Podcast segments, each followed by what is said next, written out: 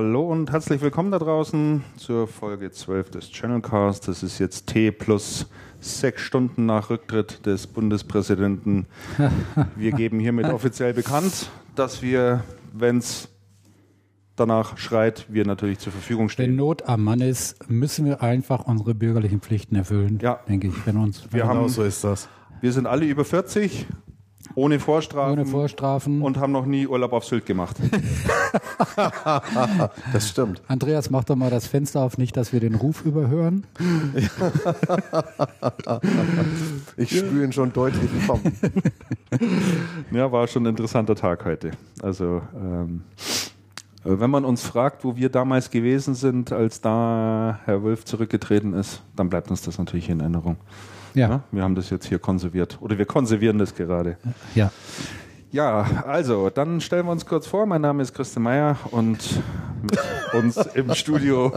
mit mir im Studio, wie immer, der Damian. Servus. Mein Name ist Damian Sikink. Grüß Gott.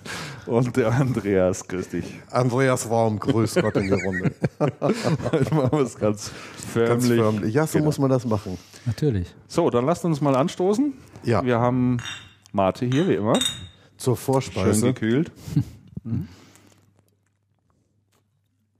Ah, lecker, lecker. Weil wir haben hier auf dem Tisch stehen auch noch den Restsortiment.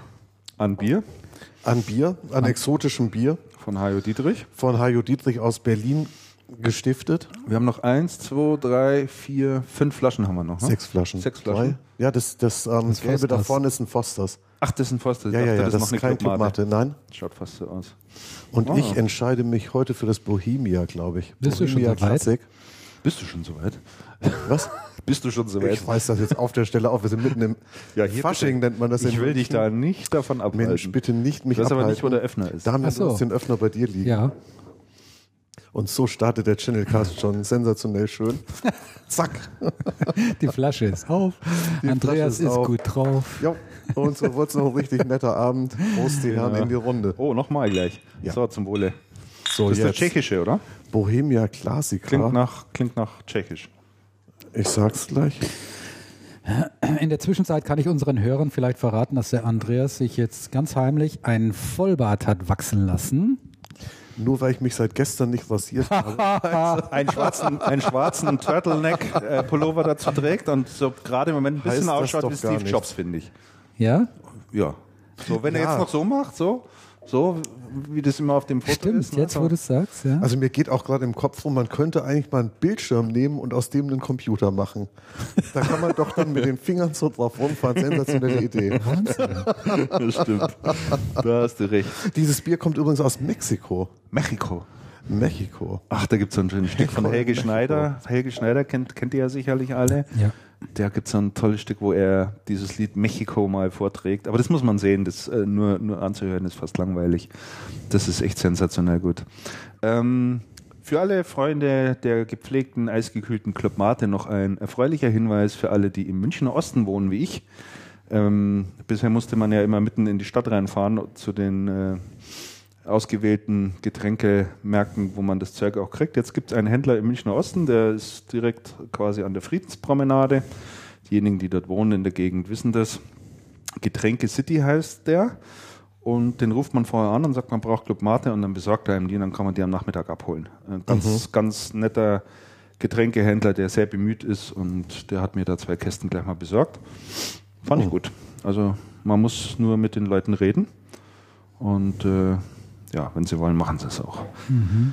So, dann wollte ich noch irgendwas bekannt geben. Wäre ja auch vielleicht mal, Christian, eine Idee für alle, die Du bist Franchise so laut heute, Dame. Ich? Warte mal. Ja, ich glaube schon. Entschuldigung. Nee, ich nehme dich mal ein bisschen runter. Was bist denn du, die 2, oder? Nee, die 1. Ja. So. Für alle Franchise-Nehmer der Großbäckerei Müller. Hier, ja. Club Mate. Stationen. Franchise. Genau. Einzurichten. Ja. Ja, das stimmt. Ne? Dann morgens mal nicht ein Brötchen, sondern mal eine Pulle Club Mate. Ja. Ne? Ja, in Bayern sagt man eine Wurstsemmel sind quasi 2 Bier. Ne? Ja. Also 2 Bier ist quasi wie eine Wurstsemmel, ja. Vom Kaloriengehalt. Vom Kaloriengehalt, ja. Wird man auch satt davon. Das sind Grundnahrungsmittel in Bayern, nach wie vor. Ja. Hat sich ja nichts dran geändert. So, ich wollte auch noch irgendwas sagen, aber es fällt mir nicht mehr ein. Vielleicht fällt es mir später noch ein. Dann kann man das noch nachreichen. Mann, wir starten aber wieder mit ganz schön viel Schwung. Ich wollte noch was sagen, mir fällt nichts ein. Komm, lass uns hier mal anfangen. Ja gut, dann fangen wir an mit dem ersten Thema, was wir heute draufstehen haben. Der ehemalige Palm-Chef Rubinstein, der quasi auch den iPod damals mit erfunden hat oder mitgestaltet hat, dafür verantwortlich war bei Apple, dann später zu Palm gegangen ist, die ja dann wiederum von HP gekauft wurden, hat jetzt HP verlassen und ja, hat irgendwie gesagt, das ist jetzt so an der Zeit. Also er hat seinen Vertrag, glaube ich, auch gar nicht mehr verlängert. Ne? Der Rubinstein, ich hatte eigentlich damit gerechnet, dass der schon weg war, kurz nach dem Apotheker, aber der ist noch da geblieben eine ganze Zeit. Ja. Das hätte ich gar nicht gedacht. Ja, der hat seinen Vertrag, glaube ich, noch bis zu Ende erfüllt. Also es gab irgendwie so eine, ich weiß nicht, 15 Monate oder irgendwie so eine Zeit, wo die gesagt haben, so lange ist er noch mit dabei. Ja, was ja ganz interessant ist, der PSG-Chef wollte ihn unbedingt mit an Bord haben und hätte ihn wohl auch ganz gerne länger an Bord gehabt, aber der Rubinstein hat anscheinend überhaupt keinen Bock mehr gehabt.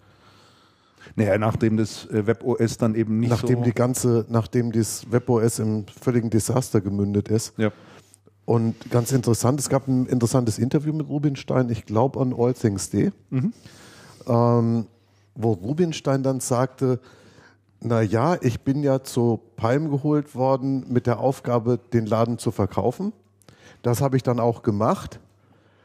Aber an wen das dann gegangen ist, naja, der war so ganz konsterniert. Da hätte er so gar kein Mitspracherecht gehabt. Er wäre nur dafür da gewesen, den Laden halt weiterzuhauen. Und das klang nicht eben begeistert. Und wenn man sich dann überlegt, wie die Geschichte PR-technisch damals vermarktet worden ist auf dem Palm-Blog, man kann das irgendwo noch nachlesen, das ist innerhalb der HP-Homepage, gibt es die Einträge noch. Auf der HP-Homepage? Ja, ich habe das... Hast du da was gefunden? Nein, Google findet das. Ach so, gut, ja. Ich habe das mal gegoogelt. Auf der HP-Homepage gibt es diese Einträge noch und dann war man damals ja total euphorisch und... Wer ihn da kauft, eine kleine Bude von die Straße runter und das ist dann HP und wie toll das alles ist. Und das klang schon sehr stark oder sehr ernüchternd. Ich bin ja mal gespannt, weil wir gerade von dem Thema sprechen, wann HP mal seine Homepage erneuert. Ja, die ist furchtbar. Das ist eine Katastrophe. Ich habe da neulich mal Bilder gesucht. Das ist eine Katastrophe. War nicht ganz einfach. Da kann doch keiner damit zufrieden sein. Also ich verstehe das überhaupt nicht. Von so einem Unternehmer erwarte ich eigentlich einen anderen Webauftritt. Ja, wobei das hatte der PSG-Chef, der Obermeier, im Herbst irgendwann schon angekündigt. Dass sie da dran sind. Dass man das überarbeiten will. Steigen jetzt auf WordPress. und hier eine faule Bemerkung kommt, ich habe Verständnis dafür, dass sowas lange dauert, weil das ist eine langwierige, kleinteilige Aktion. Ich weiß das aus eigener Erfahrung. Ach, siehst du, da fällt mir gerade ein... Und klappe jetzt. Ja. Da fällt mir gerade ein, dass ich auch gerade ein bisschen rumexperimentiere. Könnte also gut sein, dass Channelcast demnächst auch ein neues Gesicht bekommt. Ich habe da was Schönes gefunden und da eine Stunde Aufwand reingesteckt, aber ist fast fertig schon. Oh, sensationell. Dann haben wir noch zwei kurze Personalmeldungen, die wir aber, denke ich, relativ unkommentiert lassen müssen, weil wir die beiden Herrschaften selber auch gar nicht kennen. Zum einen gibt es einen neuen Citrix-Chef, das ist der Jürgen Müller. Und die andere Personalie ist der Herr Kinne, nein, nicht der Herr Kinne, sondern der Oliver Kinne, nicht der Martin Kinne, der Oliver Kinne. Ist angetreten bei LG und ist dort als neuer Marketing- und Sales-Direktor zuständig. Das heißt, die haben dort wieder mal einen Manager mehr an Bord. Der Adalas war ja doch ziemlich hoch im vergangenen Jahr. Ne?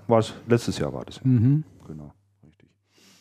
So, wir gehen heute völlig strukturiert vor und nicht konterbunt. Ich habe mal versucht, so die Themen, die wir aufgeschrieben haben oder die ich da alle reingepostet habe, die dem Damian gleich mal schlechte Laune machen, wenn er sieht, wie viel da drin steht, mal versucht, ein bisschen zu strukturieren. Und wir fangen heute an mit dem Thema Distribution. Und das Erste, über das wir uns noch kurz unterhalten wollen, ist, dass der Michael Dressen bei Tech Data aufgeschlagen ist. Ja. Und wir haben es gleich gesagt. Und ihr habt es gleich gesagt und dazu habe ich einen wir wussten das ja schon, bevor er bei ALSO Actebis gekündigt hat. Genau. Und das nochmal in aller Deutlichkeit. Ne? Man muss da auch Mensch sein dürfen. Oh je. Oh Scheiße, ganz aufrichtig. Genau. Aber ich muss erst meine Frau an meine Seite holen. Aber wir haben uns rechtlich einwandfrei verhalten. Absolut, 100%. Immer aufrichtig. Immer aufrichtig. Habe ich da noch einen kurzen Einspieler von einer Minute vorbereitet. Sie können jetzt zur Toilette gehen, noch mal kurz. Eine Minute. Der stammt aus der Folge Channelcast Nummer 6 und war also kurz nachdem der Michael Dressen damals die alte Actebis verlassen hat. Und da hören wir mal noch ganz kurz rein. Dann gab es natürlich noch Spekulationen darüber, da kommen wir noch mal kurz auf den Michael Dressen zurück. Da kamen natürlich so ein bisschen die Gerüchte in der Branche, nein, nicht Gerüchte, aber die Debatte in der Branche sozusagen auf, ob Michael Dressen denn zu Tech Data gehen könnte. Halte ich für ausgeschlossen. Weil er ja auch in München wohnt. Haltet ihr für ausgeschlossen? Das halte ich für ausgeschlossen, also zumindest was das er war aber schon mal bei Tech Data. Er war schon mal da. Hat das Italien-Geschäft, glaube ich, gemacht. Bei C2000 in Italien, ja. Damals in Italien, später dann auch mal in USA, haben da den AmeriQuest zu machen. Und also, dass er in Deutschland irgendeine Rolle übernimmt, halte ich für relativ ausgeschlossen, es sei denn, sie bieten ihm so viel Geld, dass er nicht Nein sagen kann. Aber ich bin sehr sicher, dass Michael Dressen wieder gerne ins Ausland gehen möchte. Am liebsten ins weite Ausland, also Thailand. Aha. Da in der Region, da ist er halt auch aus privaten Gründen sehr stark, ich sag mal, verwurzelt. Mhm. Verwurzelt ist vielleicht zu viel gesagt, aber er hat da gute Kontakte hin. Aber ich denke, er möchte am liebsten wieder ins Ausland gehen. Und Deutschland, Tech Data Deutschland, das, wie gesagt, das halte ich für relativ ausgeschlossen. Es sei denn, man bietet ihm so eine tolle Position an mit so viel Geld, dass er nicht Nein sagen kann. Also ich denke, ich halte es auch für relativ unwahrscheinlich, es sei denn, Marc Müller würde morgen bei Tech Data gehen und der Michael Dressen sollte die Gesamtverantwortung übernehmen. Für den gleichen Job wie Marc Müller? Nein, wird er nicht machen. Für den Deutschlandchef. Der würde Gesamtverantwortung Deutschland, ja. Möglicherweise, ja. Aber das hielt ich für die einzig mögliche Option. Aber ich glaube das auch nicht. Also ich glaube weder das eine noch das andere. Mhm. So, meine Herren. Ja, ich denke, es ist genau so gekommen, wie ich es vorausgesagt habe. Ganz genau. Man hat ihm offensichtlich eine Position angeboten mit viel Geld und da konnte er einfach nicht Nein sagen. Ja, die Gesamtleitung Deutschland. Sind wir die Größten? Ja, also sensationell. Sind wir die Größten? Das haben wir wieder hervorragend. Dieser Weitblick ist einfach unglaublich. Spitze. Komm, lass uns noch schnell die Lottozahlen fürs nächste Wochenende ausknobeln. Ja, so kommt es manchmal. Ja, aber trotzdem, ich finde, das ist eine sehr, sehr gute Entwicklung für alle Beteiligten, muss ich sagen. Also sowohl für die deutsche Tech-Data-Organisation oder für Tech-Data insgesamt, für die Tech-Data-Händler, denke ich auch, für die Lieferanten, für die Mitarbeiter auch. Und ich kann wirklich nur hoffen, dass jetzt auch da mal eine gewisse Ruhe und Kontinuität in das Management reinkommt. Und ich glaube, dass Michael Dressen in der Vergangenheit gezeigt hat, dass er so einen Distributor sehr gut führen kann. Und ich bin da also sehr zuversichtlich und sehr gespannt, was da in den nächsten Monaten passiert in München in der Kisselhofstraße. Wird sicherlich ein bisschen davon abhängig sein, meiner Meinung nach, was er da für Handlungsoptionen hat. Absolut. Wie viel Freiräume er dort genießt, wie viel Einfluss er auch tatsächlich nehmen kann. Ich denke, das ist schon etwas, was ihm wichtig ist. Ne? Das wollte ich gerade sagen. Ich sage dir eins, wenn er diese Möglichkeit nicht hat, dann glaube ich nicht, dass er allzu lange dort bleiben wird. Also er ist nicht derjenige, der jetzt die Hacken zusammenschlägt, wenn irgendein Amerikaner oder Europäer daherkommt und sagt, Michael, ne, mach das jetzt mal, geh mal links rum. Und Dressen meint, eigentlich ist rechts rum besser. Dann geht er nicht einfach so links rum und... Nee, und er ist nicht derjenige, der zwar auf der einen Seite die Verantwortung tragen muss, auf der anderen Seite aber nicht die Entscheidungsbefugnisse hat, um das Schiff in die Richtung zu drehen, wo es seiner Meinung nach hin muss. Also ich kann wirklich da auch nur hoffen, dass man ihm diese Entscheidungsgewalt lässt. Dann kann das sehr gut funktionieren. Ja, und ich glaube, dass die anderen Distributoren hier im deutschen Raum, dass die das also mit sehr großem Interesse diese Informationen entgegengenommen haben. Davon kann man echt ausgehen. Vor allen Dingen halt die Großen, Ingram und Alter Actebis, wo er hierher kommt. Ja. Also was ich sehr interessant finde, ist, dass er ja nicht an Nestor Cano direkt berichtet, sondern in der neuen Struktur an den Nordic-Chef. Also das halte ich schon für einen sehr interessanten Schritt. Ich habe mich über den Nordic-Chef mal ein bisschen schlau gemacht. Der kommt von, jetzt habe ich vergessen, wie die Bude heißt, die zugekauft haben in Skandinavien. Ach so.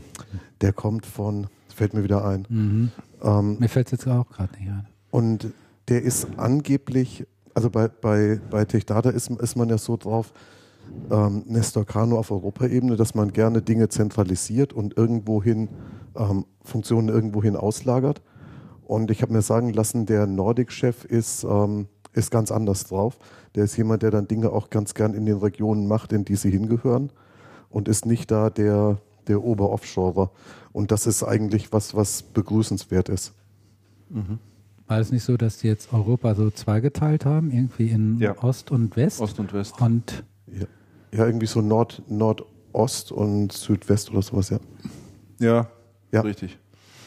So in die Richtung geht's. Also der Nestor Cano ist zumindest, es berichten nicht mehr so viele direkt an ihn, ne? Ja.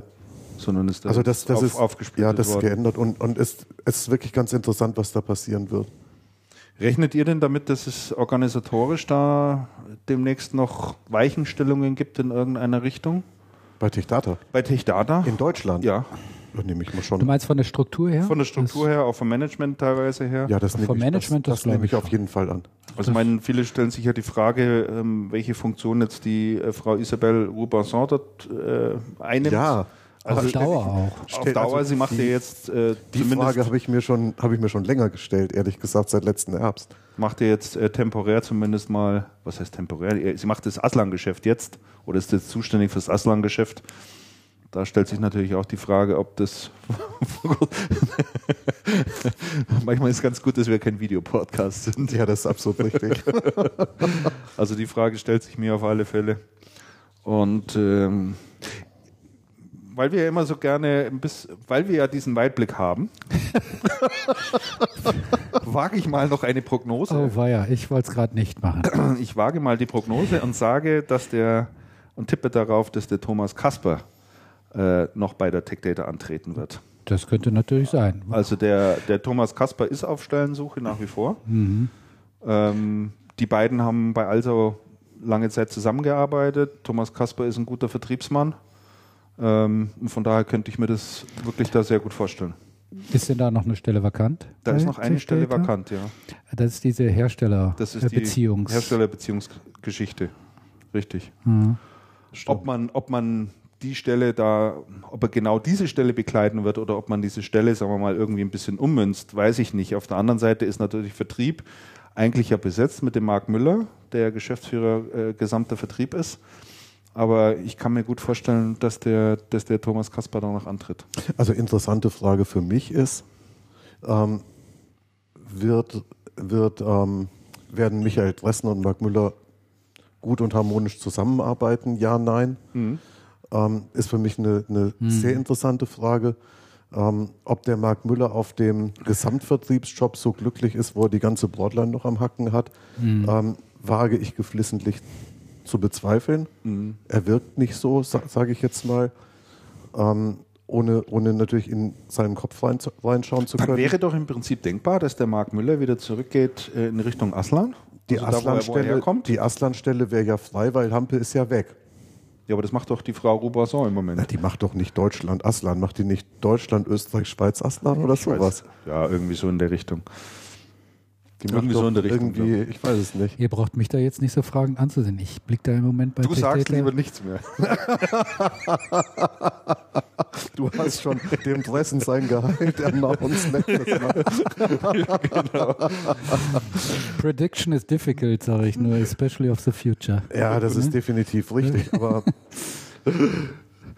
es ist schon wirklich spannend. Also ich denke, bei Tech Data wird noch eine ganze Menge passieren und da wird eine ganze Menge passieren müssen. Ja, absolut. Tech Data hat irgendwie in Teilen merkwürdig, ich sage jetzt mal, verschraubte Prozesse, die zum Teil sehr alt sind. Es gibt Dinge, die offshort sind, die relativ sinnfrei verlagert sind. Es gibt irgendwelche Logistikzentren in der Mitte von England, über die dann in die Mitte von Deutschland was geliefert wird, was natürlich auch nicht unbedingt der allernächste Weg ist. Also ich glaube, da gibt es reichlich Potenzial für, ja, wegen Aslan. Oder wegen Aslan. Ja. Wegen Aslan, die haben ein sehr zentrales Lager in the middle of England. Mhm. Also ja, ich finde, da gibt es eine ganze Reihe spannender Fragen. Und das wird schon sehr interessant. Aber letzten Endes ist es ja auch das entwickelt. Das ganz normale Daily Business. Ne, natürlich. Wie gehe ich mit meinen Kunden um? Das Pricing. Wie kaufe ich bei den Lieferanten ein? Was mache ich für Herstellerverträge? Ja. Welche mache ich nicht mehr? Ja. Und so, also auch so kaufmännische Basisfragen, mit wem verdiene ich Geld? Ja. Mit wem nicht? Was mache ich dann mit dem ich kein Geld verdiene? So. Ich glaube, dass da auch ganz viel. Also sagen wir es so. Wenn er man ist ja immer ein Vertreter der Philosophie, dass er auch nur Geschäfte machen möchte, wo auch Geld verdient wird. Er macht ja nichts einfach der Sache wegen. Dafür ist er ja wirklich nicht bekannt. Er ist ja auch derjenige, der sagt, wenn von Herstellern Kosten auf einen zukommen, müssen sie weitergegeben an den Handel. Der Distributor ist nicht derjenige, der das ständig kompensieren kann. Sagt er ja auch immer wieder. Und er sagt ja auch, das eigentliche Geschäft wird ja auch im Einkauf gemacht. Ne? Da legt er auch großen Wert drauf. Ja, aber er legt auch sehr großen Wert auf den Verkauf. Ja, dass eben profitabel verkauft wird. Ja, genau. Nicht nur des Umsatzes wegen. Richtig. Ne? Sondern es muss unterm Strich letztlich dann auch noch was übrig bleiben. Ja. Also ich denke, ich sehe das genauso. Insgesamt ist diese Personale sicherlich sehr erfreulich für die Tech Data, wirklich ein gutes Zeichen. Ja. Wird denen sicherlich sehr gut tun. Die haben einen sehr erfahrenen Manager da jetzt geholt, der sich da auch schon wirklich im Markt gut bewiesen hat, gut behauptet hat und da sicherlich auch viel Anerkennung genießt. Und da darf man mal ganz gespannt sein, ja. Dann hat er natürlich wahrscheinlich auch noch diesen Anreiz, diese Motivation seinen Leuten in Soest mal zu zeigen. Ne? Wo der Hammer hängt. Ja, wo der Hammer hängt. Ne? Ich könnte mir vorstellen, dass das auch noch ein kleiner Antrieb ist. Also mir wird es jedenfalls so gehen. Natürlich. Also davon kann man ja ausgehen. Ne? Das denke ich schon auch, ja. Gut, ich denke, da wird man dann in den nächsten Wochen noch mehr davon hören. Und da wird es dann sicherlich noch die eine oder andere Neuigkeit geben. Davon gehe ich mal aus. Mhm. Dann, du hattest gerade von dem zweiten Distributor in Soest gesprochen. Da gibt es natürlich auch noch ein paar spannende Neuigkeiten. Nämlich zum einen gibt es bei der ALSO Actebis einen neuen Geschäftsbereich, der eingerichtet wurde, eine neue Business Unit. Und die wird der Matthias Lorz übernehmen. Der Matthias Lorz, wo kommt der eigentlich nochmal her? Weiß das jemand auswendig zufällig? Dann rufe ich mal die Personalie auf. Kommt der nicht von Sharp? Der war bei Wincor, Nixdorf und NCR war der. Und hat dort Kundenmanagement gemacht in der Computing, Communication und Consumer Electronic Industrie. Aha, okay. Ja, also jedenfalls jemand, der sich mit dem Servicegeschäft wohl offensichtlich auskennt. Alles andere würde ja auch wenig Sinn machen. Und die Aufgabe von dem Matthias Lorz soll es wohl sein, Services zu entwickeln, Dienstleistungen zu entwickeln, die ein Distributor wiederverkaufen kann, die Händler in Anspruch nehmen können. Geht halt einfach wirklich ein Stück weit darum, auch von dem normalen Produktgeschäft noch ein Stück weit, nein, nicht wegzukommen, aber das eben zu ergänzen. Wir wissen ja alle, dass das durchaus renditeschwach ist. Sag mal, habt ihr eigentlich mitbekommen, dass bei ALSO Actebis die HP-Abteilung aufgelöst wurde? Was heißt aufgelöst? Sagen wir mal so, es gab bei Actebis traditionell eine HP-Abteilung, die eigentlich die größte Business-Unit war oder für HP den größten Hersteller. Die wurde dann einmal aufgelöst unter Bärbel Schmidt. Da wurden dann die PC-Hersteller insgesamt zusammengefasst, da wurde dann anders verteilt. Die ist dann wieder gegründet worden nach dem Zusammenschluss mit der ALSO. Wenn ich mich recht entsinne, das wurde announced letztes Jahr in Bochum auf der Channel Trends. Und die ist anscheinend kürzlich wieder aufgelöst worden. Deswegen gibt es auch diese merkwürdige Personalie vom Matthias Jablonski, der ja mittlerweile nicht mehr Leiter der HP Business Unit ist, gut, die gibt es dann wohl nicht mehr, sondern den Vertrieb innerhalb der Value-Add-Abteilung beim Reinhold Egenter leitet. Mhm. Also das fand ich wirklich ganz interessant. Und was ich auch interessant fand, ist, dass man, oder so habe ich das jedenfalls gelesen, dass man den zentralen Sales aufgelöst hat und den Sales den jeweiligen Business Units mitgegeben hat und den SMB und Pool Sales dem beim Oliver Kaiser aufgehängt hat, der ja eigentlich Markom ist. Ja. Mhm. Also das fand ich schon wirklich sehr, sehr interessante Schritte. Mhm. Auch dass der Guido Wirtz, der ja der letzte Gesamtvertriebsleiter, mittlerweile dann ebenfalls eine neue Abteilung, ich glaube Consulting Services leitet. Ja. Also ich finde das sehr spannend, was da geht. Customer Consulting wird er in Zukunft machen, ja. Ja, es gilt, das ist die Ansage von dem Gustav von Möller-Hergt, es gilt ab sofort das Rotationsprinzip in Soest. Diese Ansage fand ich sehr schräg. Ja, also es ist wirklich schräg. Also das ist mal so ein Wort, wo man sagt, Rotationsprinzip hört sich erstmal ziemlich gefährlich an, finde ich. Das kennt man ja von Bayern München, von der Fußballmannschaft, das Rotationsprinzip, glaube ich. Ne? Ja. Und hat er nicht gesagt, dass alle 2 Jahre die Leute einen neuen Job übernehmen. Genau, seine Manager müssen sich darauf einrichten, dass sie nicht ewig auf dem Posten sitzen, den sie gerade machen, sondern alle 2, maximal 3 Jahre wechseln und dann eine andere Abteilung übernehmen werden. Mhm. Was ich ja interessant finde, das habe ich mir nämlich dann gedacht, was ich ja interessant finde, ist, in der Distribution bist du so eingeschossen auf deinen Bereich. Das heißt, es gibt Leute, die machen immer nur Komponentengeschäft und da immer nur CPUs oder immer nur Speicher. Mhm. Und dann gibt es Leute, die sind halt unterwegs im Thema Printing, aber machen da nur Supplies oder nur bestimmte Printertypen oder sowas und sind total drauf eingeschossen. Und jetzt ist doch interessant mal so das Experiment, was passiert eigentlich, wenn jemand, der, was weiß ich, Komponenten gemacht hat, mit dem Know-how, was er da aufgebaut hat, in einen anderen Bereich geht. Mhm. Belebt das oder scheitert der oder was passiert da? Mhm. So Wechsel gibt es ja immer mal wieder im Kleinen, wo man das mitkriegt, dass irgendwer dann die Abteilung gewechselt hat. Bei der Ingram ist das ein paar Mal vorgekommen, wo die Leute aus einem Bereich dann in den anderen shiften. Ich glaube, das passiert irgendwie doch häufiger. Also ich denke, ja. Ich halte das in der Theorie nicht für unsinnig. In der Theorie ist es sicherlich nicht unsinnig. Ob das als Prinzip allerdings weiß ich nicht. Ich hätte das so nicht gesagt. Also ich denke mal, du brauchst auf alle Fälle die richtigen Manager dafür, die ein hohes Maß an dem Willen der Veränderung mit sich bringen, die also sagen, gut, ich bin auch bereit, mich alle 2 Jahre zu verändern, in ein neues Themengebiet einzuarbeiten und. Es gibt ja doch viele, die sagen, nein, ich möchte im angestammten Gebiet bleiben, da bin ich fit, da kenne ich mich aus, da habe ich Know-how, da habe ich mein Netzwerk, da kenne ich die Prozesse und. All das bleibt da dann oft auch brach. Also hohes Change Management musst du da mitbringen sozusagen. Das ist sicherlich ganz wichtig. Und du brauchst Manager mit einer extrem hohen Auffassungsgabe. Weil es wird da dann auch verlangt, dass du dann schnell dich... Ja, die müssen schnell wissen, was sie da treiben. Du musst dann schnell reinkommen. Du musst vernetzt denken können. Du musst dir sofort im Klaren darüber werden, was läuft in den anderen Business Units. Wie kriegen wir das alles zusammen? Also sagen wir mal, es ist schon... ein Stück weit davon abhängig, dass du da auch personell die Leute an Bord hast, die so etwas mittragen. So ordene Mufti, dass man sagt, so, du machst jetzt heute nicht mehr das, ab morgen machst du das.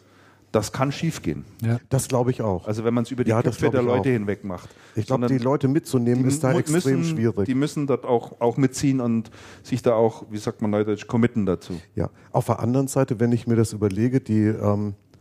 Bärbel Schmidt hatte früher, als sie noch bei HP war, oft beklagt, die zu große Nähe der HP-Distributionsbetreuer mit den HP-Betreuern bei den Distributoren. Ja. Die gesagt, das ist zu eng, das ist nicht gesund. Mhm. Und es ist aber trotzdem immer so eng geblieben. Das heißt, es wurde nie durchbrochen. Auf der einen Seite war es eine Stärke, auf der anderen Seite ist es natürlich dann schon irgendwie schwierig, weil du nicht genau weißt, was treiben die da eigentlich und was ist jetzt die Motivation und wo sind die Loyalitäten. Und vor dem Hintergrund kann man sagen, kann gut sein, kann gut gehen, die Erfahrung ist natürlich wichtig, aber auf der anderen Seite mal zu sagen, komm, wir machen die Dinge jetzt mal anders, muss nicht immer schlecht sein.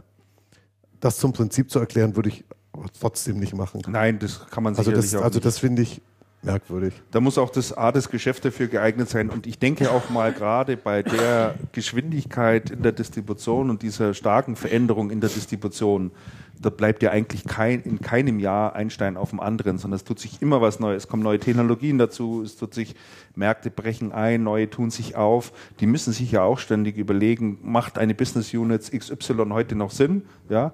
Weiß ich, Digital Signage, meinetwegen funktioniert das Thema überhaupt nicht, dann muss ich es zumachen, muss eine andere Business Unit gründen. Es ist eh ständig Bewegung da drin. Und ich finde das jetzt schon mal ein interessanter Ansatz. Es wurde ja da schon viel umverteilt. Ich denke, wir müssen jetzt mal das nächste halbe Jahr abwarten, ob das Management dann auch noch da ist. Was verspricht er sich denn von diesem Prinzip? Ich denke, es geht ums Thema Know-how-Transfer. Also, dass man ja, die Prozesse... Hat er das nicht irgendwie selber begründet oder so, weshalb er das macht? Oder ist er morgens wach geworden und hat gedacht, ich mache das jetzt. Also das klang wie ein relativ impulsives, so ein Impulszitat, ich weiß es aber nicht. Mhm. Ja, also es schwer zu sagen. Eine konkrete Erklärung, warum man das so tut, gab es nicht. Mhm. Sondern es scheint einfach ein Managementansatz von ihm zu sein oder eine Vorliebe oder eine Idee, mhm. Wo immer er sie auch her hat, ich weiß es nicht, die er jetzt versucht umzusetzen. Anders kann ich es mir nicht erklären. Mhm. So. Oder man gibt dem Management zu verstehen, seid euch nicht so sicher auf eurem Posten, ihr könnt jederzeit auch hier woanders im Unternehmen landen. Ich weiß es nicht. Mhm. Also es wäre sicherlich mal interessant, bei einem Bier mit dem einen oder anderen Manager, der davon betroffen ist, zu sprechen, wenn er einem das dann auch offen und ehrlich sagen würde. Weil, wenn ich mich jetzt persönlich da mal in die Lage reinversetze, es ist schon ein bisschen komisches Gefühl dabei. Irgendwie. Also ich denke, es hat wirklich Vor- und Nachteile, wie ihr auch schon gesagt habt. Ich selber hatte mal in einem Verlag gearbeitet, da war das auch so, das Prinzip, dass jeder Redakteur so auch alle 2 bis 3 Jahre eine andere Branche betreut. Also meinetwegen 2 Jahre war er jetzt in Office Automation oder Bürobranche und ging dann halt dann für die nächsten 2 Jahre ging er dann, was weiß ich, Kfz-Handel oder Textilhandel oder so. Das hat Vorteile, ja. Du kannst natürlich deine Branchen, deine Erfahrungen aus der einen Branche mit in die andere nehmen und vergleichen, ja. Was ist da anders, was ist gleich, was kann man vielleicht sogar auch da besser machen oder so. Der Nachteil ist halt eben, besteht darin, du hast dich kaum eingearbeitet in eine Branche, hast Kontakte aufgebaut, blickst durch, wie läuft da der Hase und so weiter, da gehst du schon wieder in die nächste Branche rein. Das sind so die 2 Seiten der Medaille. Ne? Also ich glaube, es ist kein prinzipielles Management-Regel, etwas so zu tun, sondern es ist sehr stark davon abhängig, was du für eine Unternehmung hast, in welchen Märkten du agierst. Und ich lese ja gerade nochmal, er hat dazu gesagt, wenn wir merken, dass das Geschäft sich ändert, müssen auch wir unsere Organisationsstruktur ändern. Er meint also, es sei wichtig, sich eben immer wieder anzupassen. Ja, also ja, gut, das ist ja. Aber das ist, sagen wir jetzt, in der Distribution jetzt auch nichts Neues. Ne? Nee, würde ich auch sagen. Und jetzt da so drauf zu reagieren und zu sagen, wir machen das jetzt mal zum Prinzip. Es ist jetzt mal einfach ein Ansatz. Ob das gut geht, werden wir sehen. Ja, schauen wir einfach mal. Also, ich denke, mehr als abwarten kann man da im Moment jetzt nicht. Ne? Dann habe ich noch aufgeschrieben zu Actebis, hattest du, glaube ich, entdeckt, Damian, wenn ich mich nicht täusche, dass die Actebis Vertriebsmitarbeiter für Dell sucht, was ja auch ein Hinweis ist, ne? Ja, da hatte ich, also schon, wann war denn das, vor 4 Wochen oder so, hatte ich da so einen Hinweis bekommen, dass dass Actebis einen Dell-Vertrag bekommen hat oder unterschrieben hat und ich habe dann mal ein bisschen recherchiert, habe keine offizielle Bestätigung gefunden. Die gibt es, glaube ich, bis heute noch nicht, ne? Ich glaube, die gibt es bis heute nicht. Ich dachte, ich hätte mal was gelesen, aber ich weiß es nicht. Ja, mittlerweile haben natürlich verschiedene Medien darüber berichtet. Und was ich gefunden hatte, war eben diese Stellenanzeige. Also, dass ein Vertriebsmitarbeiter von Actebis für den Geschäftsbereich, für den Hersteller Dell gesucht wird. Dell Retail allerdings, ne? Ja, Dell Retail, das ist richtig. Aber nichts Genaues weiß man nicht, weder Actebis noch Dell haben sich bislang, soweit ich weiß, dazu offiziell geäußert, wobei ich das jetzt, wo ich genauer darüber nachdenke, im Rahmen ihres neuen Vertrages haben sie es, glaube ich, jetzt mittlerweile auch bestätigt, weil die haben ja den neuen Vertrag mit Dell, mit Apple jetzt angekündigt. Und der soll ja erst in Kraft treten im April, glaube ich, oder so. Und auf die Frage, warum sie das denn jetzt schon so früh bekannt geben, hat Müller-Hergt oder einer seiner Manager gesagt, sie wollten halt durch diese frühe Bekanntgabe die Irritationen vermeiden, die im Zusammenhang mit der Dell-Vertragsunterzeichnung entstanden sind. Okay. Mhm. Also das ist so eine indirekte Bestätigung oder auch eine direkte Bestätigung dafür, dass da was dran ist. Okay. Ist ja auch eine interessante Information, oder hast du schon gedrückt, Christian? Zu Dell nochmal, dass Dell ja im Distributionskanal jetzt mehr und mehr Fuß erfasst. Die haben ja schon seit längerer Zeit mit Devil einen Vertrag, und aus der Top-Riege der VADs haben sie ja letztes Jahr mit Magirus, auch in Deutschland, nachdem sie in europäischen Nachbarländern schon den Vertrag hatten, auch mit Magirus letztes Jahr. ADN auch, zumindest versuchsweise im Storage-Bereich. Das ist aber wieder... Hat ADN aber nicht funktioniert, ne? Nee, hat nicht funktioniert. Ich glaube, da ging es 2-3 Monate. Wurde rückabgewickelt. Genau, ja. Genau. Also da versuchen die Dell-Kollegen doch stärker einen Fuß da reinzubekommen. Mhm, absolut, ja. Und es scheint auch besser, es scheint wirklich besser zu funktionieren. Nicht schlecht unterwegs, also man hört es wirklich immer wieder. Die haben ja einen Anteil von, glaube ich, 60% angestrebt, jetzt so im indirekten. Was? Im indirekten 60? Kanal. 60, ja. In den nächsten 20 Jahren. Nein, nee, ist gar nicht auf so weite Sicht hingesehen. Und, ach, komm. Das Problem in der Vergangenheit war, das hatte ich von einem Distributionsmanager gehört, in der Zusammenarbeit mit Dell, vor allen Dingen auch das Thema Lagerwertausgleich. Mhm. Ne? Also das glaube ich. Bei der Frage, wir holen jetzt irgendwie ein paar Paletten von euren Geräten in unser Lager, ne? Und ihr beschließt dann, die Geräte preislich runterzunehmen. Was ist da mit unserer Ware? Gibt es dann Lagerwertausgleich? Und da haben die Dell nie gehabt. Da Dell hat kein Lager. Da haben die Dell-Leute gefragt, Lagerwertausgleich, wie schreibt sich das denn? Ja. Die wussten gar nicht, wovon die Rede ist. Ne? Und da nein, Dell ist ja so aufgestellt, dass die schauen, dass sie möglichst viel Just-in-Time produzieren und so wenig Lager wie möglich haben. Und das machen die ganz gut. Kann man im Geschäftsbericht ja immer nachlesen. Also wenn man vergleicht Dell-Lagerwert und IBM oder HP oder was auch immer Lagerwert, da sind schon Welten dazwischen. Und natürlich, das ist ein ganz anderes Prinzip, nach dem da gearbeitet wird. Und es gibt dann Vertreter, die immer wieder sagen, also ohne dass du im Distributor das Lager bis zum gesunden Füllstand voll machst, läuft da mal gar nichts. Und das Dell-Modell ist natürlich überhaupt nicht darauf ausgerichtet, sowas abzubilden. Da bringst du mich jetzt auf eine Frage, Andreas. Dieses Build-to-Order-Prinzip von Dell, das wird doch mit dem Distributionsansatz dann zumindest teilweise dann aufgegeben. Das funktioniert nicht mehr. Ja, das funktioniert definitiv nicht mehr. Das heißt, die haben dann Standardrechner, die werden dann mit dem LKW... Man müsste sich das mal genauer anschauen. Das ich habe es aber noch nicht getan, wie die tatsächlich in der Distribution arbeiten, mit welchen Lagerreichweiten und so, also wie das genau organisiert ist. Bei Dell selber geht es auf kurzen Zuruf auf der einen Seite. Und auf der anderen Seite ist Dell natürlich auch so, dass sie möglichst viel Lagerrisiko auf ihre Zulieferer abwälzen, die dann die Komponenten vorrätig halten müssen, und Dell nagelt dann halt bei Bedarf zusammen.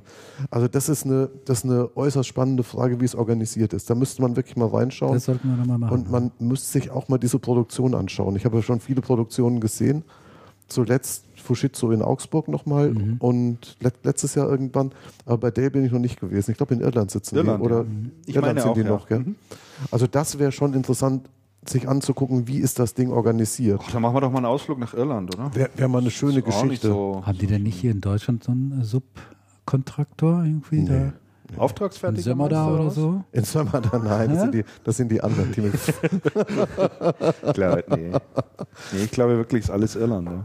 Nee, die sind, soweit ich weiß, ist das die Fab in Irland immer noch. Ja, in Irland. Und also es wäre wirklich mal interessant zu schauen, weil es müsste dann ja auch ein Gegenstück geben zu diesem Programm. Wie heißt denn das bei IBM? Heißt das Express? Und bei HP heißt es Top Value und bei Fujitsu heißt es komme ich gerade nicht drauf, diese Schnelldreherprogramme, dass du halt sagst, bestimmte Maschinen sind verfügbar, das sind Standardkonfigurationen zum besten Preis. Ja. Das geht schnell raus und weil das sind ja Programme, die wirklich recht gut funktionieren, die im Handel dann auch gelernt sind, dass du halt sagst, okay, ich muss nicht wegen jeden 3 Servern, die ich verkaufe, extra ein Projekt anmelden, durch den ganzen Bürokratismus durch, sondern ich kriege die übers Programm in der Distribution und auf einem sehr schnellen Weg. Ja. Und dann wäre es interessant, ob bei Dell, ob es sowas da auch gibt. Also wie die überhaupt programmatisch aufgestellt sind und da muss ich gestehen, da weiß ich zu wenig drüber. Ja, uns mit dem Herrn Bleker unterhalten. Das wäre mal, glaube ich, ein sehr spannendes Interview. Ja. Dann kommen wir vielleicht abschließend beim Thema also Actebis noch auf die Geschäftszahlen, die jetzt rausgekommen sind. Geschäftsergebnis 2011. Das war ja auch interessant. Die sind durchaus interessant und lesenswert, die Geschäftsergebnisse. Ich fand die gar nicht so interessant, ehrlich gesagt. Nein. Aber ihr könnt da jetzt gern was zu sagen und mich... Naja, also ich fand die Sprache der Konzernmitteilung, wie es so schön heißt, durchaus interessant, dass man hier von einem stabilen Geschäft spricht und so weiter, was ja eigentlich nichts anderes bedeutet, dass man nicht gewachsen ist. Und wenn man dann genauer reinschaut... Stabil ist immer Stagnation. Aber es war nicht mal Stagnation. Ich will dir sagen, Andreas, was ich interessant fand.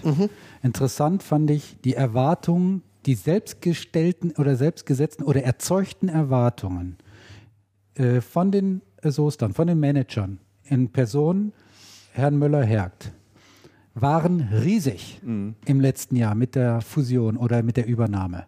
Ja, ich sage nur nochmal gerne wieder 1 + 1 = 4. Ja. Ne? Hat er ja dann anschließend wieder ein bisschen zurückgenommen und deshalb, die Erwartungen waren groß für, oder ich sage mal so, Menschen, die schon häufiger mal Fusionen beobachtet haben oder Übernahmen beobachtet haben, war das schon ein überraschendes Statement, weil Übernahmen kosten ja eine Menge Energie, kosten oftmals eben auch Managementkapazitäten, man ist doch so ein Stück weit mit sich selbst beschäftigt und bis das ganze Ding erstmal rund läuft, braucht es einfach eine Zeit. Und der Umsatz bleibt doch in der Summe nie gleich. Nein. Sondern der Umsatz in der Summe geht zurück. Du hast Überschneidungen in den Kunden etc. pp. Ja. Das ist eigentlich was Gelerntes. Das ist ja. Aber ist Herr Müller-Hergt hatte eine andere Sprache gesprochen. Er hatte eine andere. Damian, das haben wir ihm doch damals schon nicht geglaubt. Ja, natürlich nicht. Naja, guck. Ne? Deswegen überrascht mich das jetzt auch nicht. Nein, er hat ja dann auch überraschend so gesehen ist es natürlich überhaupt gar nicht, sondern man... Es geht ja im Prinzip darum, wie kann man sich hinstellen und so eine Ansage. So, ja, man wohlwissend darum, dass dieser Fall nie eintreten wird. Ja, also, ich hoffe es, wohlwissend. Ich hoffe nicht, dass er gedacht hat, das kriegen wir auf jeden Fall brummt. Vielleicht das wissen wir nicht. Ich glaube es aber nicht. Das wissen wir natürlich nicht. Auf jeden Fall fand ich das auch interessant. Also Umsatzrückgang haben sie verzeichnet.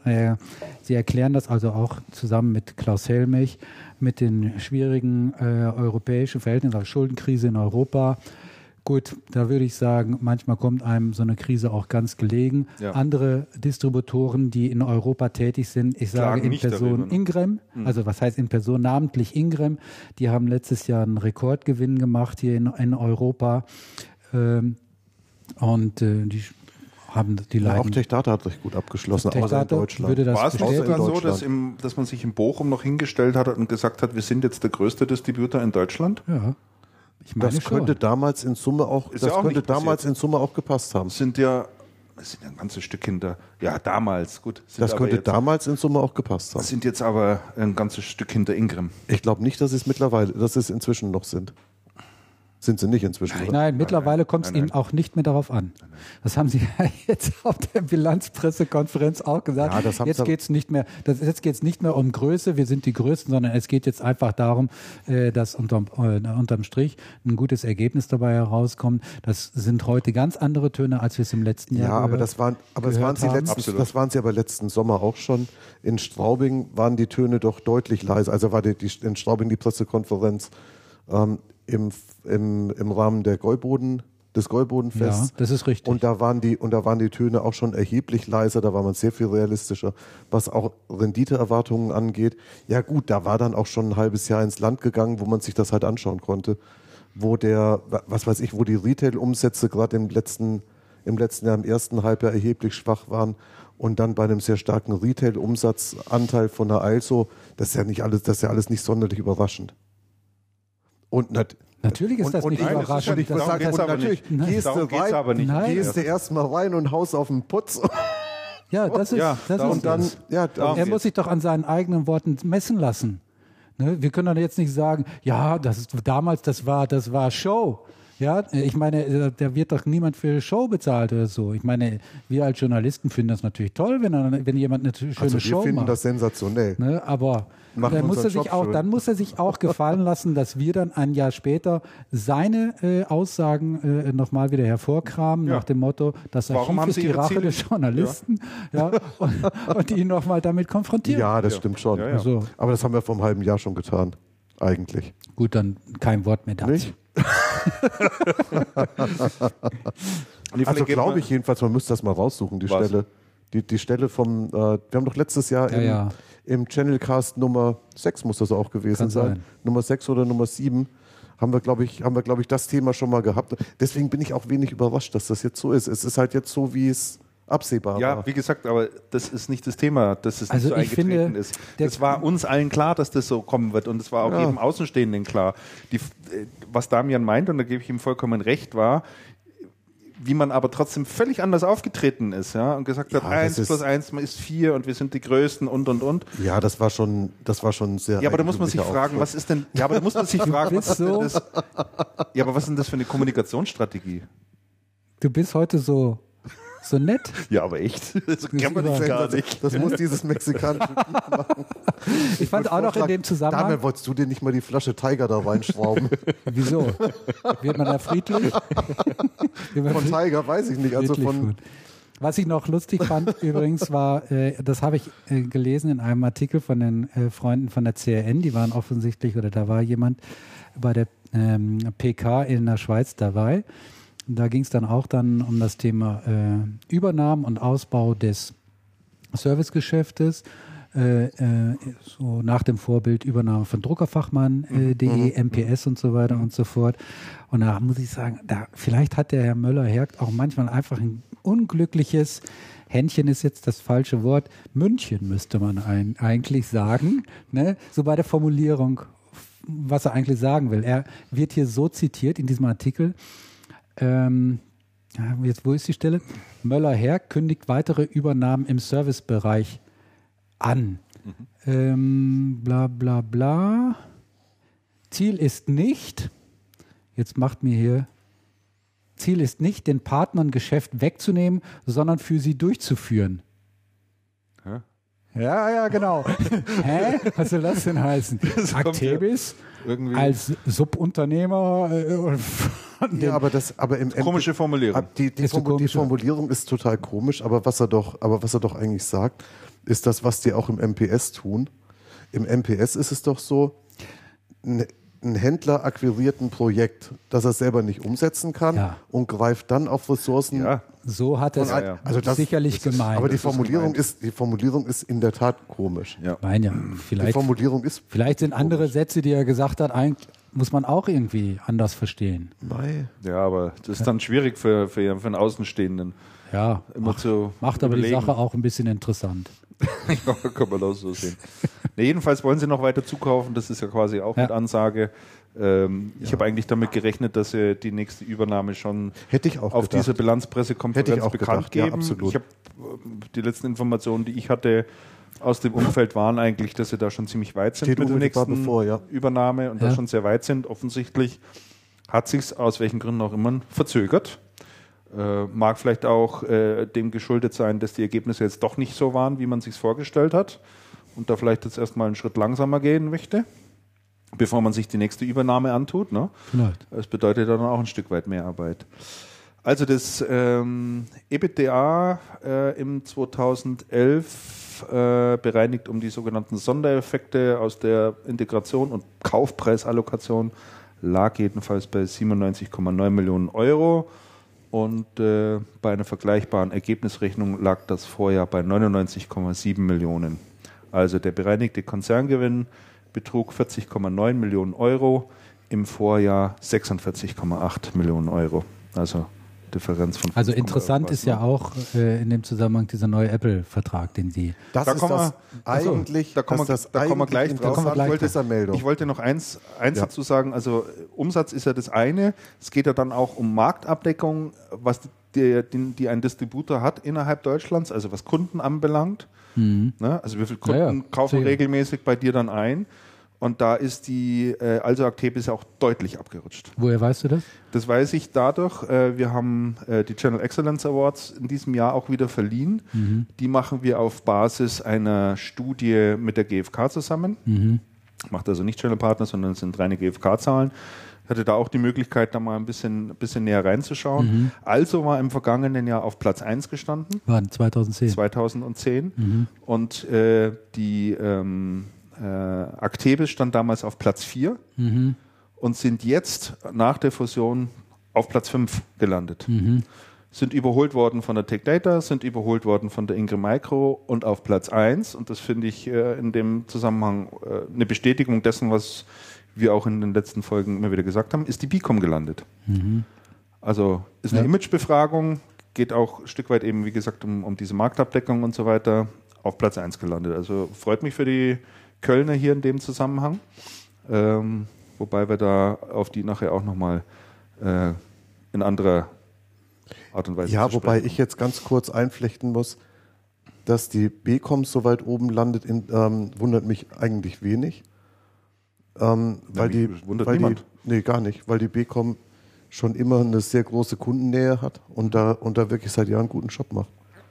Also das ist mal gar nicht verwunderlich. Nein, ist auch nicht verwunderlich. Also ich habe jetzt auch da keine kritischen Stimmen dahingehend gehört, dass man sich großartig gewundert hat, wie dieses das zustande kommt, dass die Ingram sagt, naja, eigentlich gehören doch wir auf Platz 1, klar, aber da muss man einfach sagen, liebe Ingram, es geht hier nicht um den Umsatz, der fließt hier nicht mit ein, sondern es geht darum, wie zufrieden sind eure Kunden mit euch. Was macht ihr gut, was macht ihr schlecht? Und da werden insgesamt 18 verschiedene Items, wie die das nennen, abgefragt.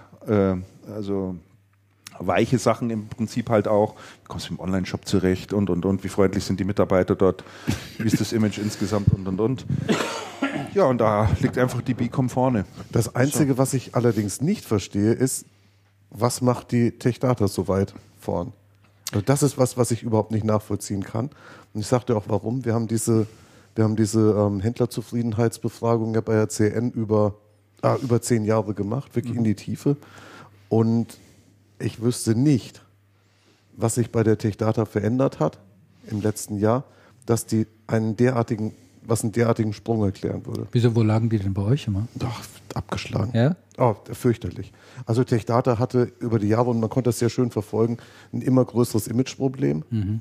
Und zwar in fast jedem Imagefaktor und auch in den Zufriedenheit mit den Leistungen. Mhm. Und jetzt ist es tatsächlich so, wenn du mal so weit abrutscht, es rutscht zuerst ab die Zufriedenheit in den Leistungen. Das kannst du immer beobachten. Wenn man das wirklich, das kann man sehr schön in der Statistik nachvollziehen. Zuerst rutscht die Zufriedenheit mit den Leistungen ab, dann springen dir die Stammkunden ab. Das heißt, es sind weniger Stammkunden, mehr Gelegenheitskunden. Und dann rutscht dir das Image ab. Dann sagen sie, komischer Laden. Und du musst dann in der Zufriedenheit mit den Leistungen erheblich stark arbeiten, um hinten dran das Image wieder hochzubringen und das ganze Ding wieder hochzuziehen. Ja, das glaub ich. Oder umgekehrt, es ist bei einer, also wenn du jetzt annimmst, du hast eine Tech Data, die auf dem Abwärtstrend sind und eine Ingram, die auf einem sehr hohen Level sind, dann kann eine Ingram in den Zufriedenheitswerten mit den Leistungen erheblich schlechter liegen, teilweise als eine Tech Data. Sie wird aber trotzdem nicht dieses Imageproblem haben. Also Tech Data ist gewachsen, das ist unbestritten, was man jetzt tatsächlich mal machen müsste. Also in diese Zahlen würde ich gerne mal reinschauen. Ja, ich werde auch mal versuchen, da noch, weil das interessiert mich doch sehr, ein bisschen Näheres rauszukommen. Also wie gesagt, sind über 1000 Händler befragt worden. Es ist statistisch alles bei uns war das 4000 übers Jahr, muss ich mal sagen. Ja, übers Jahr. Klar. Ja. Die sind alle eingeflossen. Ja. War eine sensationelle Statistik, andere Geschichte. Also ich werde mich mal bemühen, vielleicht kriege ich da noch ein paar Zahlen, dass man auch mal sieht, wie groß die Abstände sind, ob das hauchdünn ist, ob es da große Abstände gibt und vielleicht erfährt man auch so ein bisschen was über die Stärken und Schwächen. Man müsste so ein bisschen in die Struktur gehen, dass man sieht, Wer sind da eigentlich jeweils die Kaufenden? Wie groß sind da die? Ja. Wie groß sind da die? Ja, ich werd mal schauen, nur Zahlen von der GfK zu bekommen, ist ja bekanntlich das Problem, ja. Nicht ganz so einfach. Mhm. Ne? Also, nein. Aber wenn es da mal was gibt, dann bringe ich das hier sicherlich mal mit. Dann kommen wir vielleicht noch auf das Thema, was du gerade angerissen hast, Damian. Das Apple-Thema? Auf das Apple-Thema, ja. Passt ja in dem Zusammenhang ganz gut rein. Die ALSO Actebis wird Apple-Distributor Nummer 4. Und die haben das so hart drauf hingearbeitet seit Jahren. Seit Jahren wirklich drauf hingearbeitet. Ja, ALSO, ne? War das vor allen Dingen, glaube ich. ALSO, Actebis hat da auch drauf hingearbeitet. Ja, ja, ja. Ja, die wollten sicherlich es gab immer diese Initiativen, weil die Apple doch mittlerweile einer der größten Hersteller in der Distribution sind. Mhm. Gut, ein ganzes Stück nach HP, aber immerhin. Mhm. Also das Apple-Volumen in der Distribution ist gewaltig. Mhm. Also für diejenigen, die es nicht wissen, vielleicht nochmal zur Ansage. Es gibt 4 Distributoren jetzt insgesamt oder wird demnächst 4 geben. Klassischerweise die Tech Data, die Ingram Micro und dann gibt es noch die Comline, die der eine oder andere jetzt vielleicht nicht so auf dem Radar hat. Und neu dazukommen wird jetzt ab Sommer die ALSO Actebis. Genau. Mhm. So, da stellt sich jetzt natürlich die Frage, was Apple geritten hat, diesen Schritt zu gehen?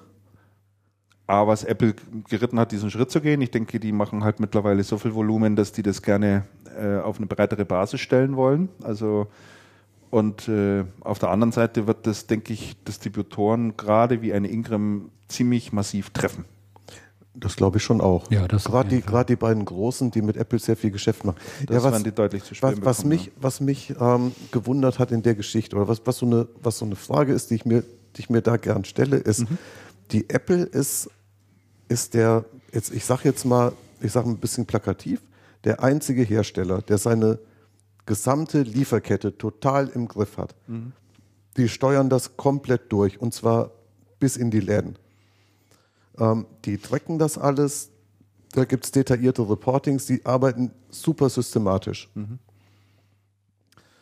Wenn die jetzt zur ALSO Actebis zusätzlich gehen, dann müssen die sich ja irgendwas davon versprechen. Sie wollen ja sicher nicht das riskieren, was einigen Herstellern passiert ist. Man autorisiert eine ALSO Actebis oder damals eine Actebis und es gibt plötzlich einen Preiskampf, denn der eine geht die Kunden vom anderen an und es gibt eine Preisschlacht um die einzelnen Kundengruppen. Die Durchschnittspreise gehen runter und alles ganz fürchterlich. Gut, die meisten Hersteller sind da nicht wirklich streng. Apple ist da meines Erachtens deutlich stringenter und deutlich strenger.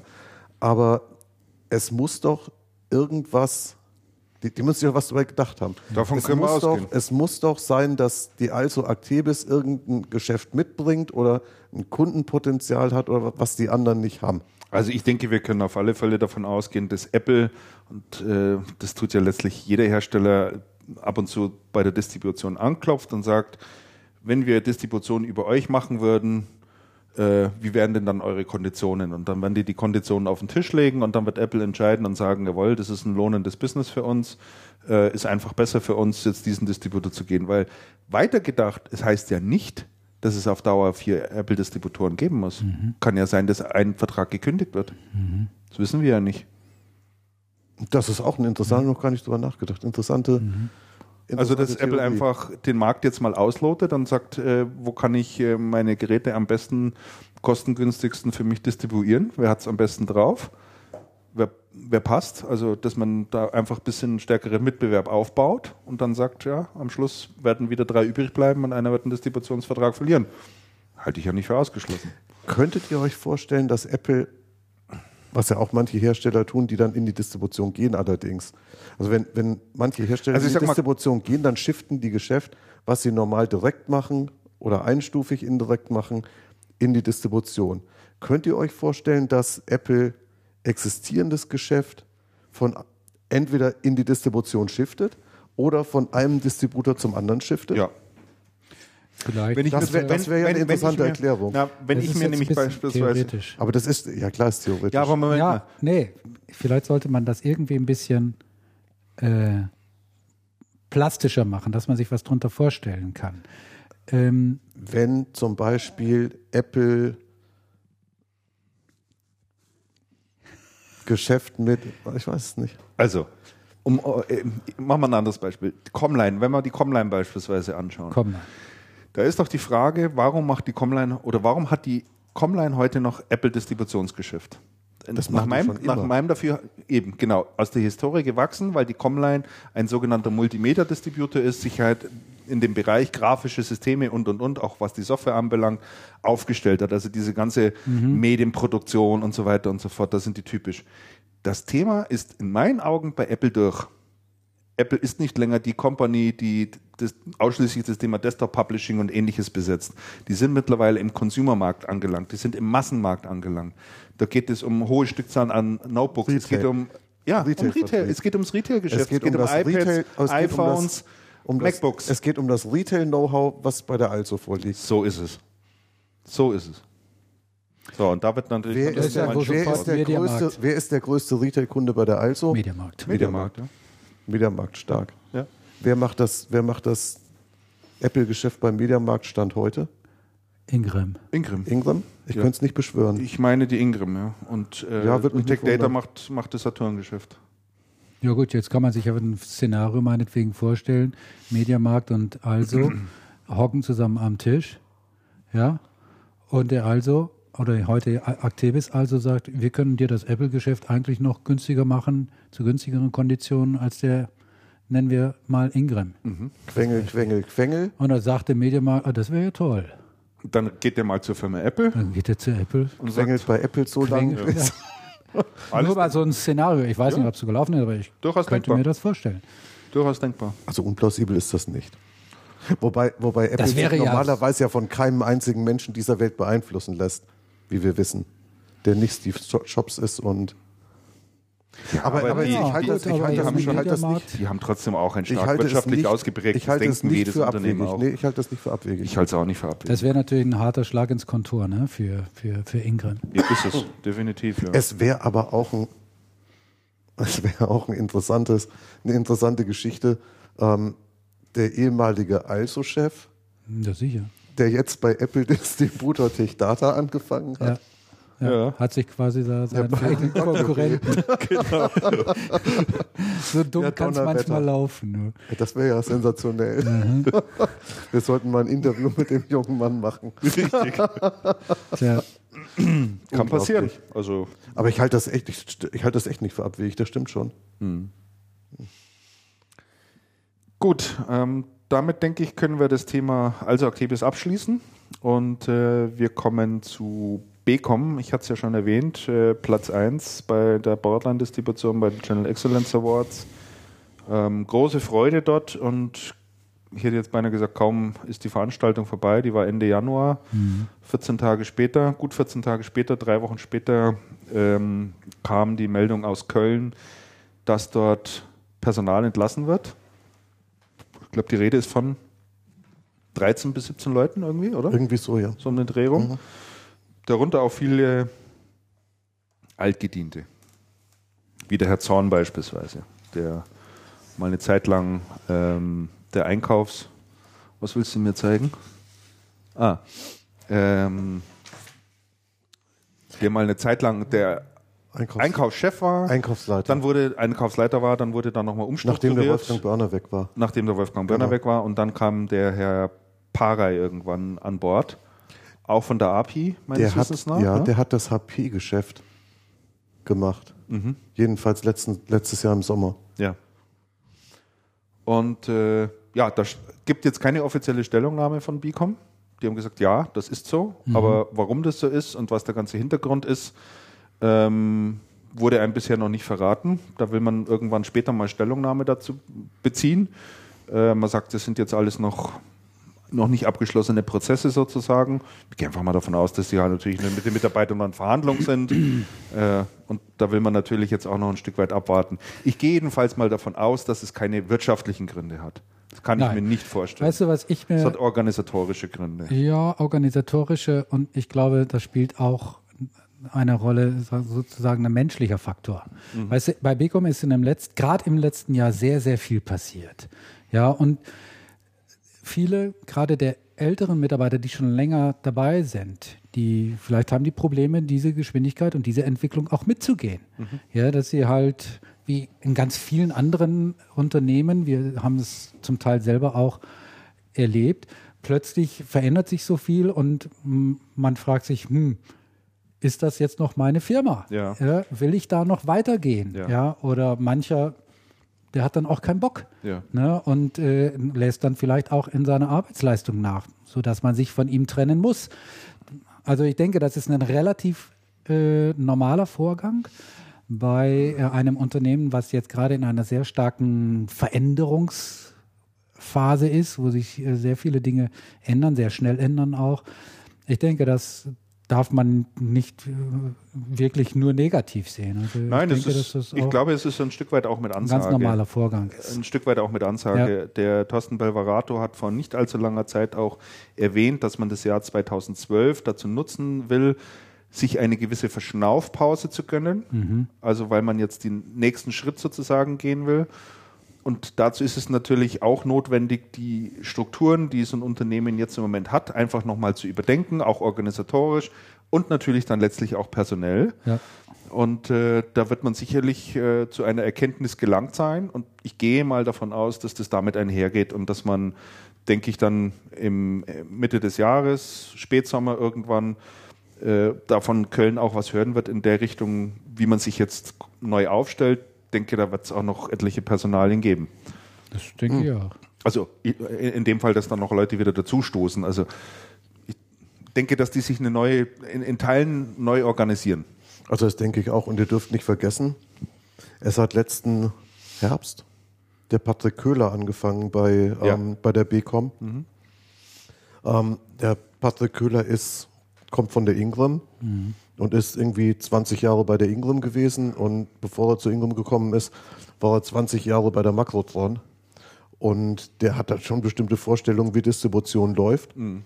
Und man schaut ja, wenn man von so einem großen Laden kommt, jetzt nicht voller Bewunderung auf einen kleinen Laden wie die BeCom. Und sagt, mein Gott, was ist das denn? Ja. Da kann ich noch was lernen. Und exakt. Es wird eher andersrum sein, ne? Und ich glaube, man ist dann schon geneigt, Prozesse einzuziehen, die es da so nicht gibt. Ja. Und die mit einem Laden der Historie auch nicht unbedingt mit der existierenden Mannschaft kompatibel sind. Also ich denke, da wird noch eine ganze Menge passieren. Das ist wahrscheinlich gerade erst der Anfang. Also, ja. Also die BeCom wird meines Erachtens nicht der Laden bleiben, um das mal aufzugreifen, der Laden bleiben, der es vor 5 Jahren gewesen ist. Richtig. Also ganz gewiss nicht. Und hat sich mittlerweile auch schon stärker verändert. Und man muss dann ja auch noch dazu sagen, deswegen hat mich das gar nicht so sehr gewundert, dass der Herr Pawey da auf den Einkaufsshop gekommen ist, also auf den nächstgrößeren Shop. Weil ja schon das HP-Geschäft sehr stark von der normalen, traditionellen Arbeitsweise abweicht, die eine BeCom hat. Mhm. HP sind aufwendige Reportings, sehr viele Programme, die es zu managen gilt, sehr viel mehr Ansprechpartner. Das heißt, man arbeitet da ganz anders. Und jetzt müsst ihr euch mal überlegen, an HP-Vertrag ist damals die COS gescheitert, obwohl die COS schon wirklich relativ groß unterwegs war, auch mit großen Herstellern unterwegs war. Die haben das nicht auf die Reihe gebracht. Mhm. Die Auskunft von BeCom war, HP hat sich sehr schwer angelassen, aber irgendwann hat sich das dann eingespielt und das war schon eine große Veränderung und ich glaube, die Veränderungen gehen schon deutlich in die Richtung. Ja. Und jetzt habe ich eben was rausgesucht, das muss ich euch gerade mal vorlesen, zu dieser ganzen Entlassungsgeschichte bei BeCom und den Veränderungen gibt es, suche immer mal auf Xing nach Personalmitteilung, was ja immer sensationell ist. Nee, keine Personalie, aber einen Eintrag tatsächlich von Yves Plair, der ja bei Sievert und Kau ist. Ja. Yves Plair schreibt auf Xing: Wir suchen Vertriebsmitarbeiter für unsere neue Niederlassung in Köln City. Bereiche: Fachhandel, Retail, Systemhaus, E-Tail und Focus Sales. Bewerbungen gerne über diesen Xing-Account. Und in Köln City sitzt ja die BeCom. Mhm. Die sitzen zwar auf der anderen Rheinseite, aber Also das ist schon, also das ist schon sehr deutlich und ich musste jetzt sofort mal ankreuzen, dass ich das interessant finde. Okay. Bing. aber so geht es in der Distribution und in Köln ist ja der Wettbewerb untereinander auch traditionell schon immer ein sehr, ich sage jetzt mal diplomatisch, ein sehr sportlicher. Mhm. Also ich glaube, da wird noch erheblich viel passieren. Davon können wir ausgehen, ja. Und ich glaube nicht, dass in erster Linie API-Mitarbeiter zu BeCom kommen werden, sondern ich glaube, da wird sich strukturell und in den Prozessen sehr viel ändern. Durchaus, also da wird man sicherlich bemüht sein, noch von dem einen oder anderen Broadliner jemanden an Bord zu holen. Das wird sehr, sehr spannend. Ja. Und eins muss man ja auch mal bedenken, wenn man jetzt so drüber spricht, was die Herren Köhler und Belverato da treiben und wie heißt der Finanzer? Hoffmann. Thomas Hoffmann. Also was die drei da treiben, ich meine, die machen das mit ihrem eigenen Geld. Mhm. Denen gehört ja die Firma, die haben es im Buyout übernommen und da muss man auf der einen Seite sagen, ob das alles so funktioniert und so richtig ist, auf der anderen Seite muss man sagen, Donnerwetter, mutiger Schritt und viel Erfolg. Ne? Viel Erfolg, ja. Und viel Erfolg, hoffentlich funktioniert das so. Ja. Naja, bisher sind sie da wirklich gut unterwegs. Also bisher ist noch alles. Und bisher sind sie sehr gut unterwegs. Gut gegangen, aber jetzt kommt halt wirklich der nächste große Schritt. Da kommen sicherlich nochmal ganz neue Herausforderungen auf die Mannschaft zu. Und ich denke, die Stärke der BeCom ist ja immer gewesen, sehr, sehr nah an den Kunden zu sein. Das reflektiert ja auch die GfK-Umfrage oder eure gemeinsame Umfrage. Sehr nah an den Kunden zu sein und auch ein Key-Accounting für kleine Kunden zu treiben und da die Beziehung zu halten. Was jetzt passiert, passiert ja auf der anderen Seite so Richtung Lieferanten. Ja. Und das ist schon wirklich sehr spannend.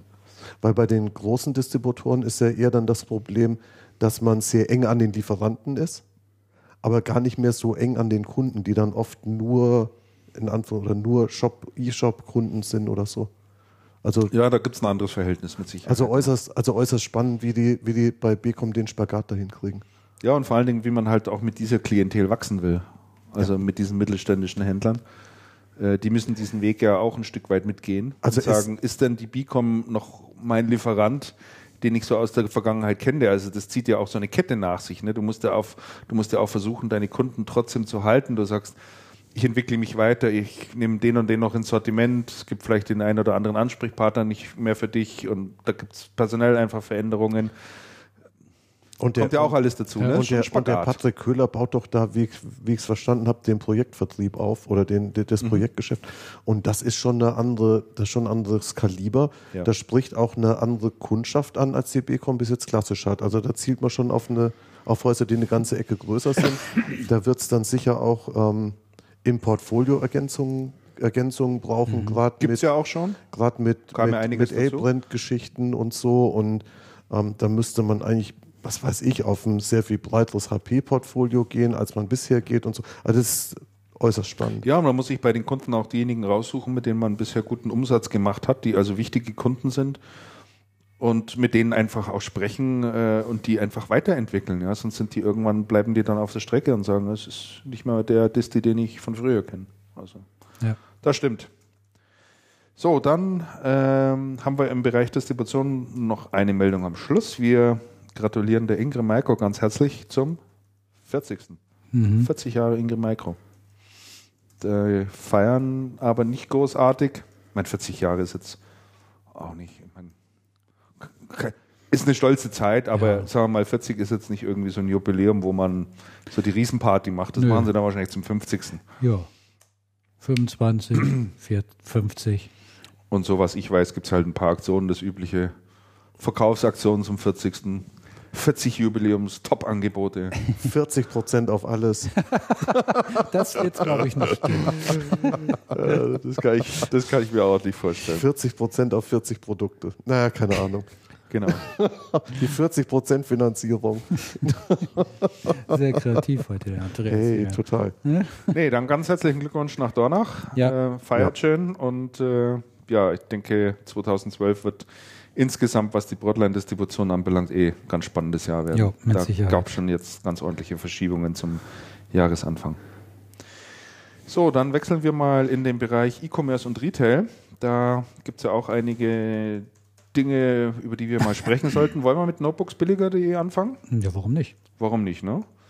Also, da haben wir mal zum einen die Geschäftszahlen bekommen von notebooksbilliger. Die muss ich jetzt hier aber gerade erst aufrufen, weil die weiß ich natürlich auch nicht auswendig. Aber was man schon mal verraten kann, ist, dass sie eine Umsatzsteigerung hingelegt haben von 2010 auf 2011 von 37% und machen jetzt einen Umsatz von 363,6 Millionen Euro. Sind noch ein Stück weit weg von ihrer halben Milliarde, die sie ja mal so angepeilt hatten, meines Wissens nach. Ne? Aber ich meine von... Also ich finde 37% Umsatzzuwachs für letztes Jahr schon enorm. Sehr, sehr beeindruckend, enorm. Zumal ja in den ersten Monaten das Privatkundengeschäft im letzten Jahr doch am Boden lag und notebooksbilliger immer noch recht viel im Privatkundengeschäft macht. Also vor dem Hintergrund ist das ein wirklich sehr, sehr gutes Ergebnis. Also die haben das Jahr davor 25% zugelegt und jetzt 37%. Also das ist schon ein Riesenschritt, der da gegangen wird. Aber der Gründer, der Arndt von Wedemeyer, macht sich natürlich auch Gedanken um die Zukunft und weiteren Ausbau seines Geschäftes. Und ich glaube, sie sind jetzt zu der Erkenntnis gekommen oder erst zu der Erkenntnis gekommen, dass das nicht, und wir hatten auch schon mal darüber gesprochen, nicht alles unter der Marke notebooksbilliger.de möglich sein wird. Also was jetzt Erweiterung des Portfolios auch anbelangt. Ja. Ich meine, die machen jetzt auch ein bisschen Fernsehgeschäft und ein paar andere Geschichten noch. Ja. Verbindet man natürlich klassischerweise nicht mit dem Domainnamen. Ja. Und da gab es ja jetzt in einer Zeitschrift, warte mal, wie hieß sie nochmal? Ach ja, Channel Partner. Ach. Ja. Gab es ein ganz interessantes Interview, fand ich, ja. Mit dem Arndt von Wedemeyer, wo er sich zu verschiedenen Themen auch geäußert hat. Also echt lesenswert, muss ich sagen. Und er hat sich ja auch zu dem Thema Multichannel-Vertrieb geäußert. Mhm. Da ist er ja nicht mehr so euphorisch. Er war eigentlich noch nie euphorisch. Aber er macht's. Er hat's gemacht oder er macht's, aber man muss um Dinge es auch auszuprobieren. Man muss es auch ausprobieren. Hat er selber gesagt. Also ja. Er will es mal ausprobieren. Und so, was ich da verstanden habe, ist, dass er das Thema stationärer Handel nicht mehr weiterverfolgen will. Also keine weiteren Eröffnungen neben München und hier. In Wien, glaube ich, war das. Und Hannover, da, Saarstedt, ja. Sondern er möchte halt eben dann doch mehr das machen, was er viel spannender findet, nämlich online und lieber da weitere Shops eröffnen. Und da hat er ja auch schon wieder mit angefangen, mit seinem 0%-Shop.de, heißt er, glaube ich, ne?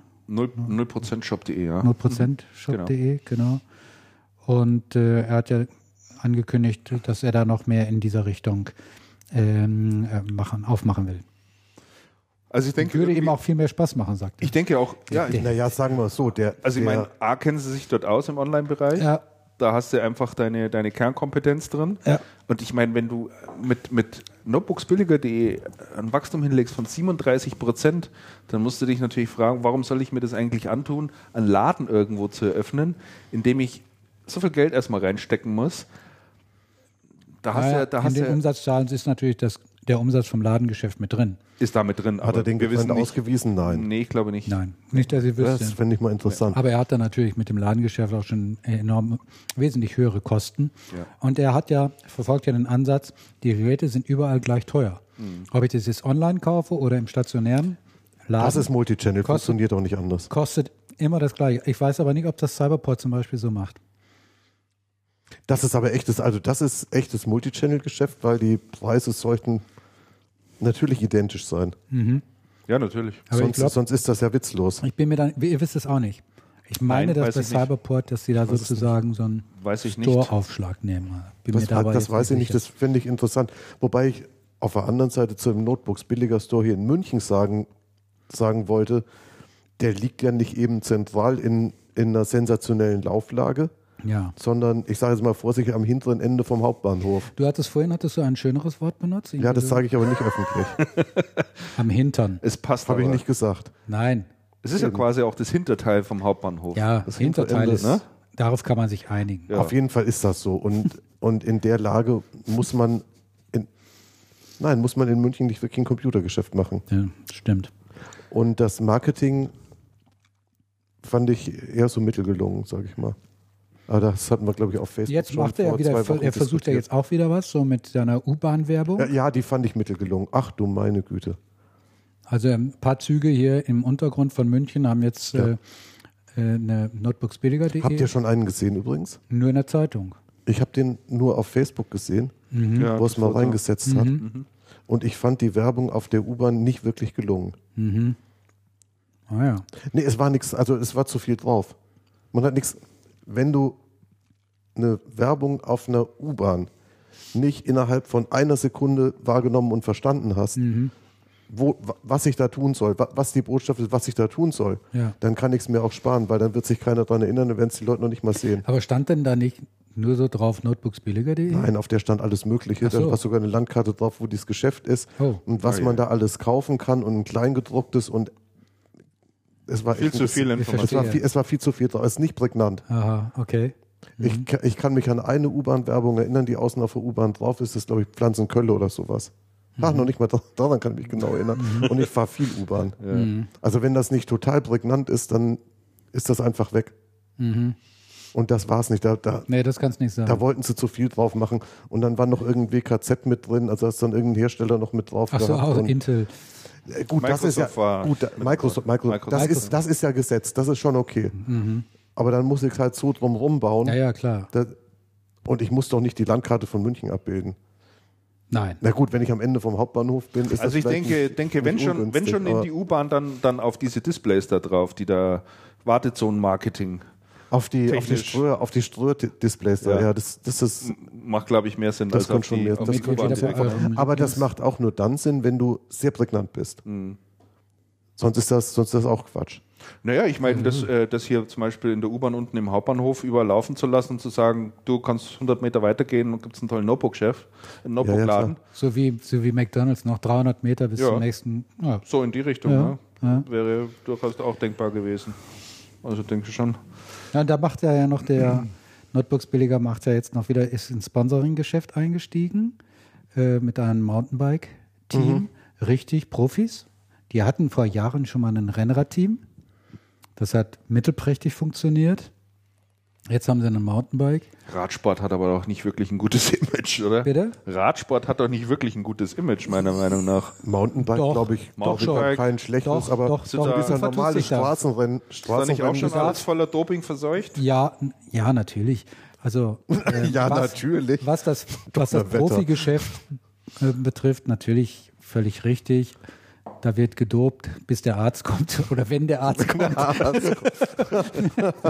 Bei Arztbesuch. Aber trotzdem ist Radsport wahnsinnig populär in Deutschland, in ganz Europa. Ja, viele fahren Rad, Rennrad und vor allen Dingen aber auch Mountainbike. Es ist total positiv besetzt, das ganze Thema. Und eins kommt hinzu, sicherlich auch eine gewisse persönliche Note.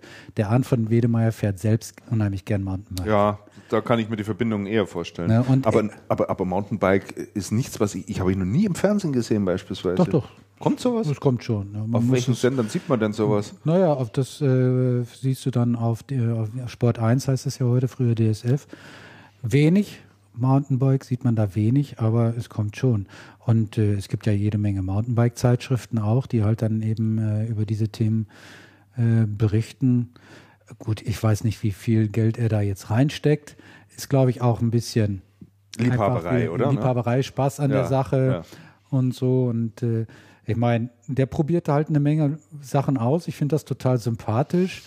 Ich habe auch nicht den Eindruck, dass er halt erwartet, da muss unbedingt sofort immer einen Return bringen, sondern er hat da jetzt mal Bock drauf, das zu tun. Und dann macht er das. Aber haben die nicht auch irgendwie so... Ist das seine Firma, kann er machen, was er will. Ja, so Rennautos gemacht auch, die sie gesponsert haben? Also so Straßen... Wie nennt sich denn das so? Tourenwagen? Das wüsste ich jetzt irgendwie. Nicht. meine ich auch, dass ich da mal so Autos gesehen hätte. Das kann sein. Aber oder verwechselst du das jetzt mit LG? Nee, ich verwechsel das nicht mit LG. Möglicherweise ist das so. Kann sein. Facebook waren da irgendwie mal ein paar Bilder davon, also, meine ich. Mhm. Hat sich jemand mal diesen 0%-Shop.de angeschaut? Wart ihr da mal drauf? Ja, ich war mal ganz kurz drauf, aber ich war auch sofort schon wieder weg. Ich kann mich da gar nicht mehr. Ich finde es einen ganz interessanten Ansatz, also zu sagen, hier kannst du einkaufen und für jedes Produkt zahlst du 0% Zinsen, wenn du es finanzierst. Richtig, genau. Das ist ja der Ansatz dabei. Ja, ne? Und damit finde ich eine ganz clevere Idee. Damit erreicht man, denke ich, nochmal eine ganz besondere Klientel. Absolut. Die man über notebooksbilliger.de wahrscheinlich gar nicht erreicht. Und ich sage euch eins, 0% Zinsen ist ein echtes Verkaufsargument. Absolut. Ja, da gibt es sehr, sehr viele, die das dann finanzieren. Also man kann sich ja durchaus überlegen. Also ich meine, wenn ich da größere Anschaffung mache, jetzt mir ein teures Notebook kaufe, sagen wir mal 1200 Euro, 1300 Euro, ist ja eigentlich totes Kapital. Mhm. Also das auf einen Schlag aufzugeben. Ja? Mhm. Da kann ich doch sagen, Mensch, die lege ich bei meiner Bank an zu 2%, ne, das Geld. Und stottert das lieber hier zu 0% ab. Klar. Aber finde ich nicht.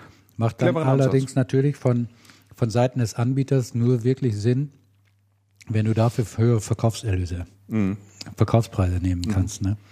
Habe ich jetzt aber noch nicht verglichen. Müsste man jetzt mal vergleichen, ob sich die Produkte, die er da drin hat, preislich wesentlich unterscheiden von den. Irgendwo muss er einen Aufschlag nehmen. Also, ja. Also klar, irgendwo muss das ja herkommen. Ne? Schon. Wollen wir mal machen. Hausaufgabe. Notier mal, Andreas. Hausaufgabe. Faktencheck. Faktencheck. So, und dann noch eine ganz interessante Meldung, die in dem Zusammenhang mit notebooksbilliger.de, ich weiß nicht, wie es mich erreicht hat, jedenfalls habe ich irgendwo dann die Meldung gelesen, es war eine englischsprachige Meldung noch dazu, von einem Blog, die den Verkauf von Domains beobachten. Mhm. Ach, der war interessant. Ja, und da kam dann plötzlich die Meldung, ja, also man hätte jetzt hier herausgefunden, wer denn der Käufer der Domain nbb.com ist, also nbb, denkt man natürlich an notebooksbilliger.de, und dann hat derjenige, dieser Amerikaner da geschrieben, ja, es ist ein Giant Computer Reseller in Germany. Oh. Ne?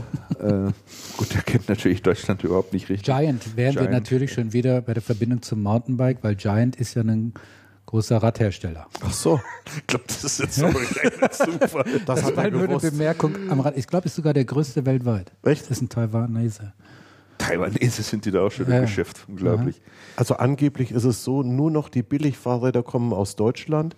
Das Hightech kommt anscheinend nicht mehr aus Deutschland. Das ist falsch. Ist falsch? Ja. Habe ich am Radio einen Bericht gehört, das ist gar nicht so lange her. Nein. Ich muss sagen, nur die deutschen Hersteller sind nur noch billig. Nein, komm, es gibt einen deutschen Hersteller, der heißt Derby Cycle, der ist auch seit letztem Jahr an der Börse. Die machen ganz, ganz tolle Fahrräder, die auch preislich vernünftig positioniert sind. Die haben ein eigenes Antriebskonzept bei E-Bikes entwickelt, was auch international hervorragend verkauft wird. Die sind vor kurzem mehrheitlich von einem holländischen Unternehmen übernommen worden. Also das kann man so nicht stehen lassen, dass hier aus Deutschland nur Schrott kommt. Kam damals am Radio, die haben dann gesagt, ja, die Deutschen beschweren sich immer, dass die Chinesen nur billig sind und das wird gar nicht mehr so stimmen. Aber keine Ahnung, ich weiß das nicht. Ich kenne mich da gar nicht aus. Da bist du der Experte. Nö, also das kann man so wirklich nicht sagen. Also die haben da jedenfalls ganz ordentlich Geld hingelegt, wie ich finde. $95.000. Eine stolze Summe für so eine Domain. Und der Arndt von Wedemeyer hat dann ja auf Facebook da auch gleich ein bisschen rumgescherzt, warum der Kaufpreis auch diesen Preis durchaus, oder warum die Domain durchaus diesen Kaufpreis wert ist. Weil er dann auch gesagt hat, naja, das sind auch die Initialen der brasilianischen Basketballliga, ne? Ach so. Oder der Nationalbank von Belgien oder der Naked Brother Band. Sehr schön. Hat es da versucht, ein bisschen amüsant zu ziehen. Aber ich denke, es ist natürlich ein wesentlicher Schritt, was jetzt die Expansion ins Ausland anbelangt. Da kommt man natürlich mit notebooksbilliger.es oder sowas natürlich nicht weiter, sondern braucht man was Allgemeinverständliches. Und nbb.com ist sicherlich geeigneter Domain-Name. Aber 95.000 ist schon ganz ordentlich. Gut, das war es dann, glaube ich, soweit zu Notebooks Billiger, was es an Neuheiten gibt. Du hattest es gerade schon kurz angesprochen, Damian, Cyberport. Auch die haben ihre Geschäftszahlen bekannt gegeben. Die sind auch ganz ordentlich gewachsen, nämlich um 35%, also annähernd in derselben Region, sagen wir mal. Und Channel Partner hat ein Interview jetzt gebracht mit dem Geschäftsführer, dem Olaf Siegel. Wobei, also Cyberport gehört ja zum Burda, glaube ich. Ne? Mhm, richtig. Zum Burda-Konzern insgesamt dazu. Und der Olaf Siegel hat jetzt mal hier so ein bisschen sich in die Karten schauen lassen, beziehungsweise hat man gesagt, in welche Richtung dieses Unternehmen weitergehen will. Und die werden den stationären Handel aufbauen. Und da wird also davon gesprochen, dass man ausschließlich in Top-Lagen gehen möchte mit seinen Läden. Auch mal ein interessanter Ansatz, ne? Die Läden sind ja auch sehr schön, die Cyberport aufgebaut hat. Also von der. Warst du schon mal in einem drin? Wo ist denn der nächste? Berlin schon mal in einem. In Berlin. Da bin ich mal in einem. Ist in München einer? Nee. In München, glaube ich, ist keiner. Dresden natürlich, ist ja klar. Muss man dein Mikro wieder ein bisschen näher hin tun. Dann hört man meinen Schmerzen. Das macht nichts. Das ist alles ganz schlecht für meinen Säurebasenhaushalt. Immer dieses Gummizeug hier auf dem Tisch. Das war eine Colaflasche. Weil es zu sauer ist, oder was? Bitte? Wegen der Säure? Wegen der Säurebasenhaushalt. Wenn das nicht im Gleichgewicht ist, dann... Tigerbier gleicht das locker aus. Ja, ich glaube...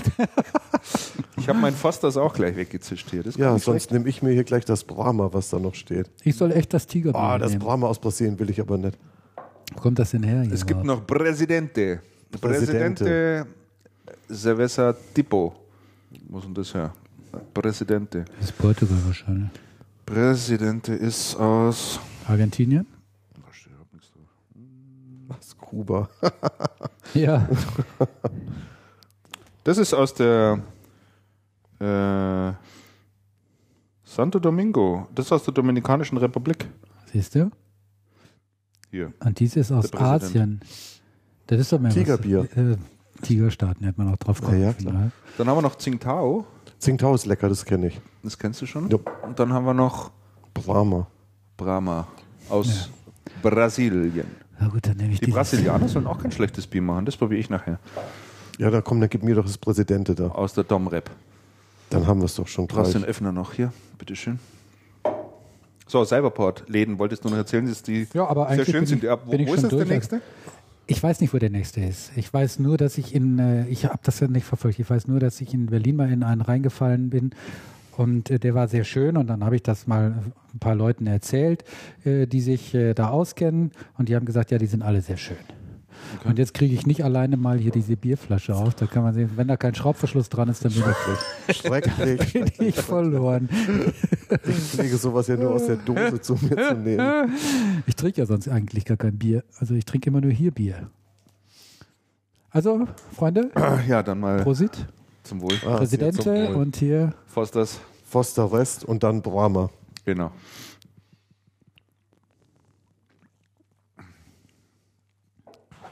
Also schmeckt wie ein Keinbier, aber... Dieses Tiger schmeckt auch irgendwie... Das Präsident hat einen merkwürdigen Nachgeschmack.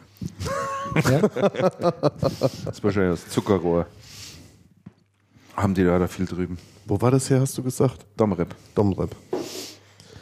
Ja. Okay. Will sonst noch jemand was zu Cyberport sagen? Muss ich dann nicht in den Urlaub hinfahren? Möchte noch jemand was... Andreas, wie sind deine Erfahrungen mit Cyberport? Ich möchte nichts zu Cyberport sagen. Hast du schon mal bei Cyberport was gekauft? Nee, habe ich tatsächlich nicht. Nee, ich auch nicht. Ich kenne nur Leute von Cyberport, die hatte ich in einer...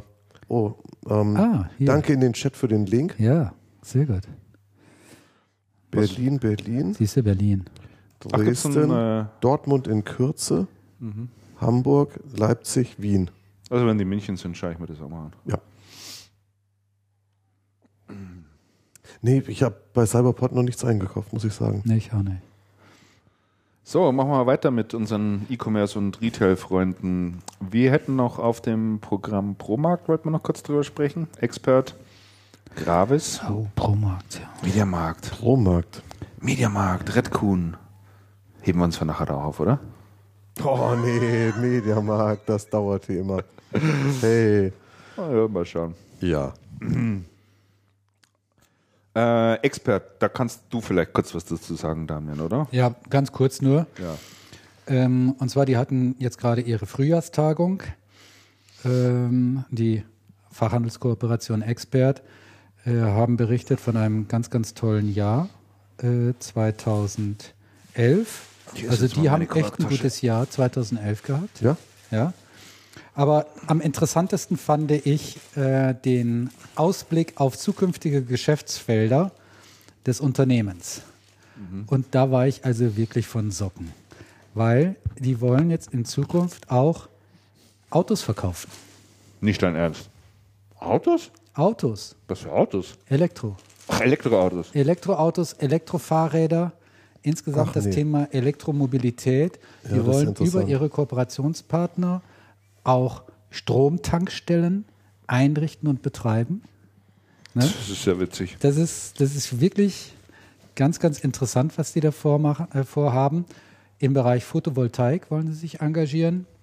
In dem ganzen Bereich Energiemanagement, Energieversorgung, also wie soll ich sagen, sagt euch der Begriff Smart Metering irgendwas? Ja, ja. Du hast dann meinetwegen in dem eingeschwungenen Zustand in deinem Keller hast du ein Gerät, was für dich das ganze den Stromverbrauch managt. Ja. Also meinetwegen die Waschmaschine läuft nachts zwischen 4 und 5 Uhr, wenn der Strom am günstigsten ist, oder es wird auch gar nicht fix festgelegt, sondern dieses Gerät entscheidet sozusagen selbstständig, wann es gerade am günstigsten ist, jetzt ein bestimmtes... Ich halte das für totalen Quatsch, muss ich dir ehrlich sagen.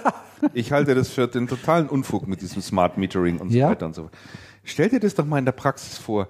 Ich muss mir von so einem blöden Gerät zu sagen lassen, wann ich zu waschen habe. Musst du ja nicht. Ja, doch offensichtlich. Warum? Ja, weil dann der Strom billiger ist, nachts um 3. Ja, ich will doch nicht nachts um 3 waschen. Ich will abends um 8 waschen und dann will ich um 9 die Wäsche aufhängen und dann will ich ins Bett gehen. Ja, kannst du ja. Ja, eben. Und das werde ich auch in Zukunft machen. Da brauche ich nicht die Geräte dazu, die ein Vermögen vermutlich auch noch kosten, meine ganzen Daten wieder irgendwo hin transferieren. Das geht den Stromanbieter mal überhaupt nichts an. Ja, es geht mittlerweile sogar so weit, dass die halt schon sagen können, wie viel Fernseher laufen da und. Das kannst du alles tracken. Der Stromanbieter sieht doch, wann du Strom verbrauchst. Ja, das sieht er jetzt, wie ich Strom verbrauche. Ja. Das ist richtig. Aber jetzt erfährt das ja dann noch ganz genau. Ja, der macht sich da seinen Reim drauf. Ja. Nee, also ich halte von dem Thema nichts. Okay. Also sagen wir mal so, ich als Innenstadtbewohner in so einem Mietshaus halt von dem Thema relativ wenig. Ja, du hast doch die ganze Infrastruktur auch gar nicht. Wenn mein Nachbar seine Waschmaschine anschmeißt, dann ist das okay. Sobald die anfängt zu schleudern, ist das so laut, als würde ein Hubschrauber über dem Haus stehen. Und das nächtens um 3. Das willst du nicht haben. Das geht natürlich muss ich nicht unbedingt haben. Für mich scheidet das aus. Gut, das ist aber jetzt nur Sie so am Rande. Das ist jetzt das. Aber wenn das steuert, wann mein Fernseher angeht, das wäre natürlich schon interessant. Und Elektroautos. Schau dir die Nachrichten nächtens um 3 an, wenn der Strom billig ist. Und Elektroautos. Da bin ich beim Christian. Das ist irgendwie schwierig. Das ist total.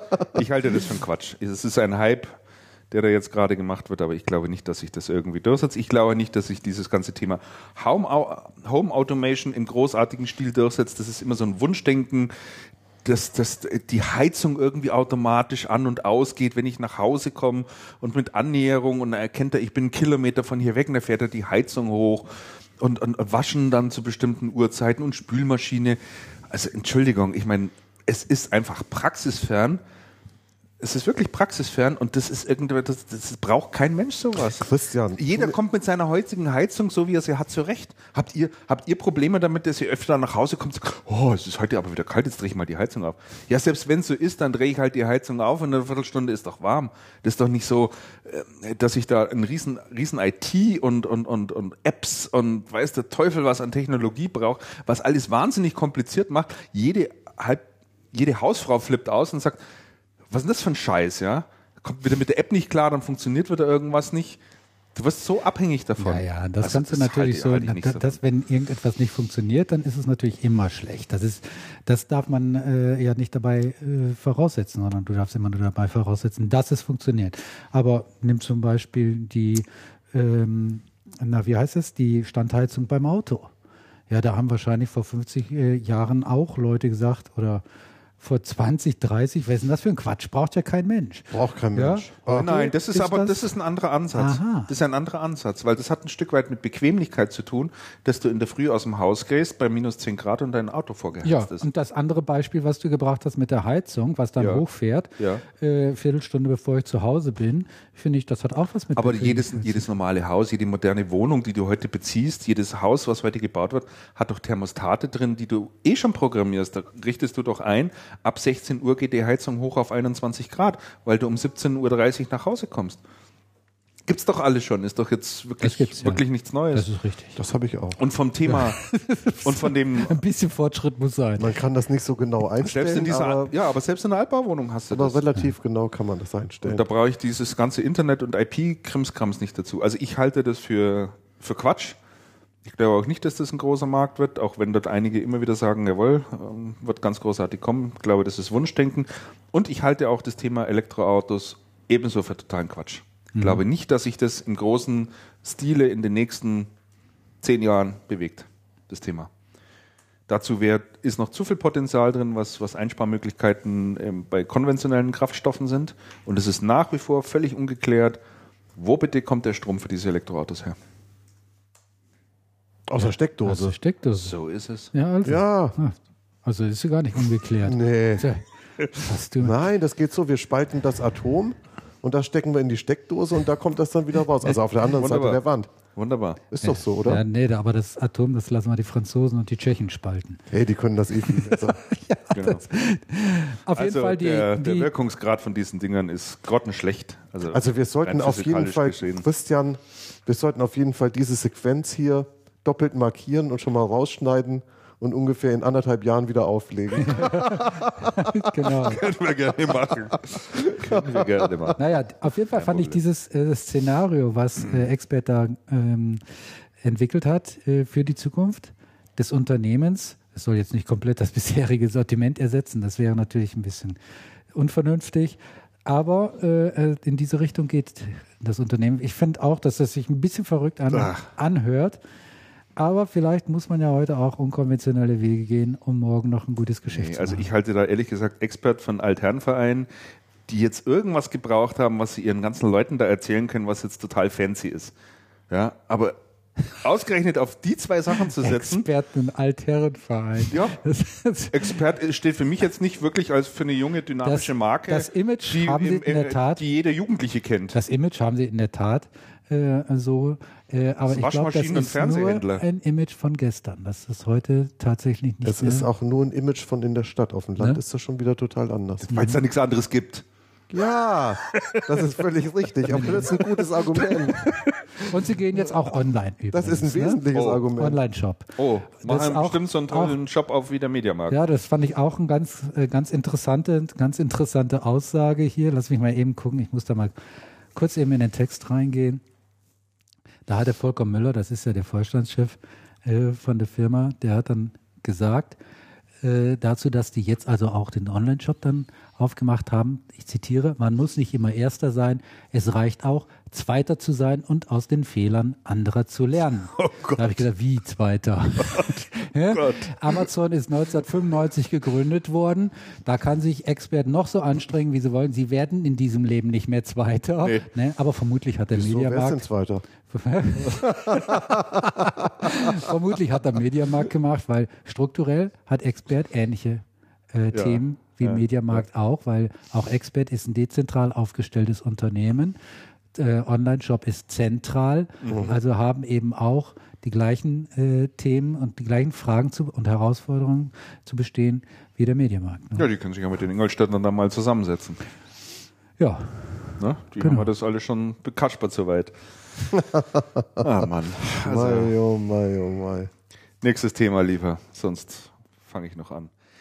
Promarkt. Von einem sensationellen Thema zum anderen. Promarkt, da bin ja schon wieder ich. Ja, das bist auch du. Achso, ja, das habe ich also mit ganz großem Interesse bei der Seite gelesen, für die ich selber auch schreibe, nämlich bei Heise Resale. Piep. Was meinst du damit? Nee, nix. Ja? Nix? Komm, vorhin habe ich schon Channelpartner genannt. CRN, ich bin sowas von ausgewogen. Ne? Spiegel, Handelsblatt, Bildzeitung. Ich bin da völlig schmerzfrei. Ja. Kehr aus bei Promark Führungsriege. Und zwar ist es halt so, dass der Promarkt ein ganz schlechtes Jahr gehabt haben muss im letzten Jahr. Also richtig mit hohen Verlusten auch abgeschlossen hat. Man spricht von 20 Millionen Euro Verlust. Oh. Und da wackelt es jetzt rappelt es jetzt ganz ordentlich. Dann, welcher Promarkt ist das denn? Das ist der von Rewe. Es gibt ja Rewe. Bei den Promärkten gibt es irgendwie früher gab es einen ganzen Sack voll, mittlerweile gibt es nicht mehr ganz so viele. Ja, ja. Der Rewe-Promarkt. Von Rewe. Und wie viele Läden haben die denn überhaupt noch? Das ist eine gute Frage. Das kann ich dir im Moment gar nicht sagen. Jedenfalls ist da der Geschäftsführer. Chat, wie viele Filialen hat der Promarkt? Ja. Fragen einfach unsere Schattenredaktion. Sehr gut. Also einer der Geschäftsführer musste daran glauben, Daniel Boldin, der ist ja im Zuge der Übernahme von MyBuy dazu gestoßen und der ist nicht mehr an Bord. Und da sind auch wohl noch einige andere Manager gegangen worden. Der Ex-Medimax-Mann Jörg Waschig, der hat die Fachmärkte geleitet. Mhm. Und Ralf Hensen, Leiter Marketing und Online-Vertrieb, scheidet ebenfalls aus. Ne? Dann noch einer, Jens Schwinze, die Namen, ich kenne die Person nicht, ich muss das hier also lesen. Also da ist jede Menge Action wohl bei Promarkt, scheint sich nicht so zu entwickeln, wie die Gesellschafter das angenommen haben, und wie oftmals dann der Fall ist, werden Köpfe dann rollen und ausgetauscht. Die haben aber in dem Zusammenhang jetzt nicht irgendwie mal geäußert, wie sie sich in Zukunft aufstellen wollen oder in welche Richtung sie gehen wollen. Nein.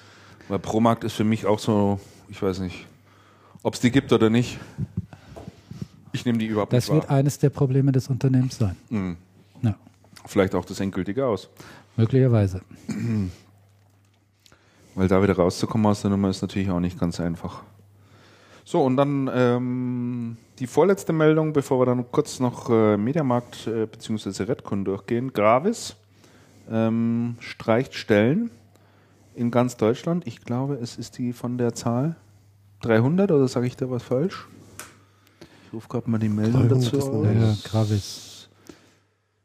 Nee, mehr als 100 von den 700 Stellen sollen demnach gestrichen werden. Also sowohl in der Berliner Zentrale als auch in den 28 Filialen in ganz Deutschland. Und der Vorstandsvorsitzende und Gründer, der Archibald Holditz, der sagt also, ja, das ist also ganz normal, dass man regelmäßig Anpassungen vornimmt. Ja, er bestätigt die Zahl ja nicht, sondern er sagt also, es sind im Wesentlichen auslaufende Verträge, die nicht verlängert werden. Ja. Aber was wohl offensichtlich ist, dass Gravis einfach nicht vorankommt. Mhm.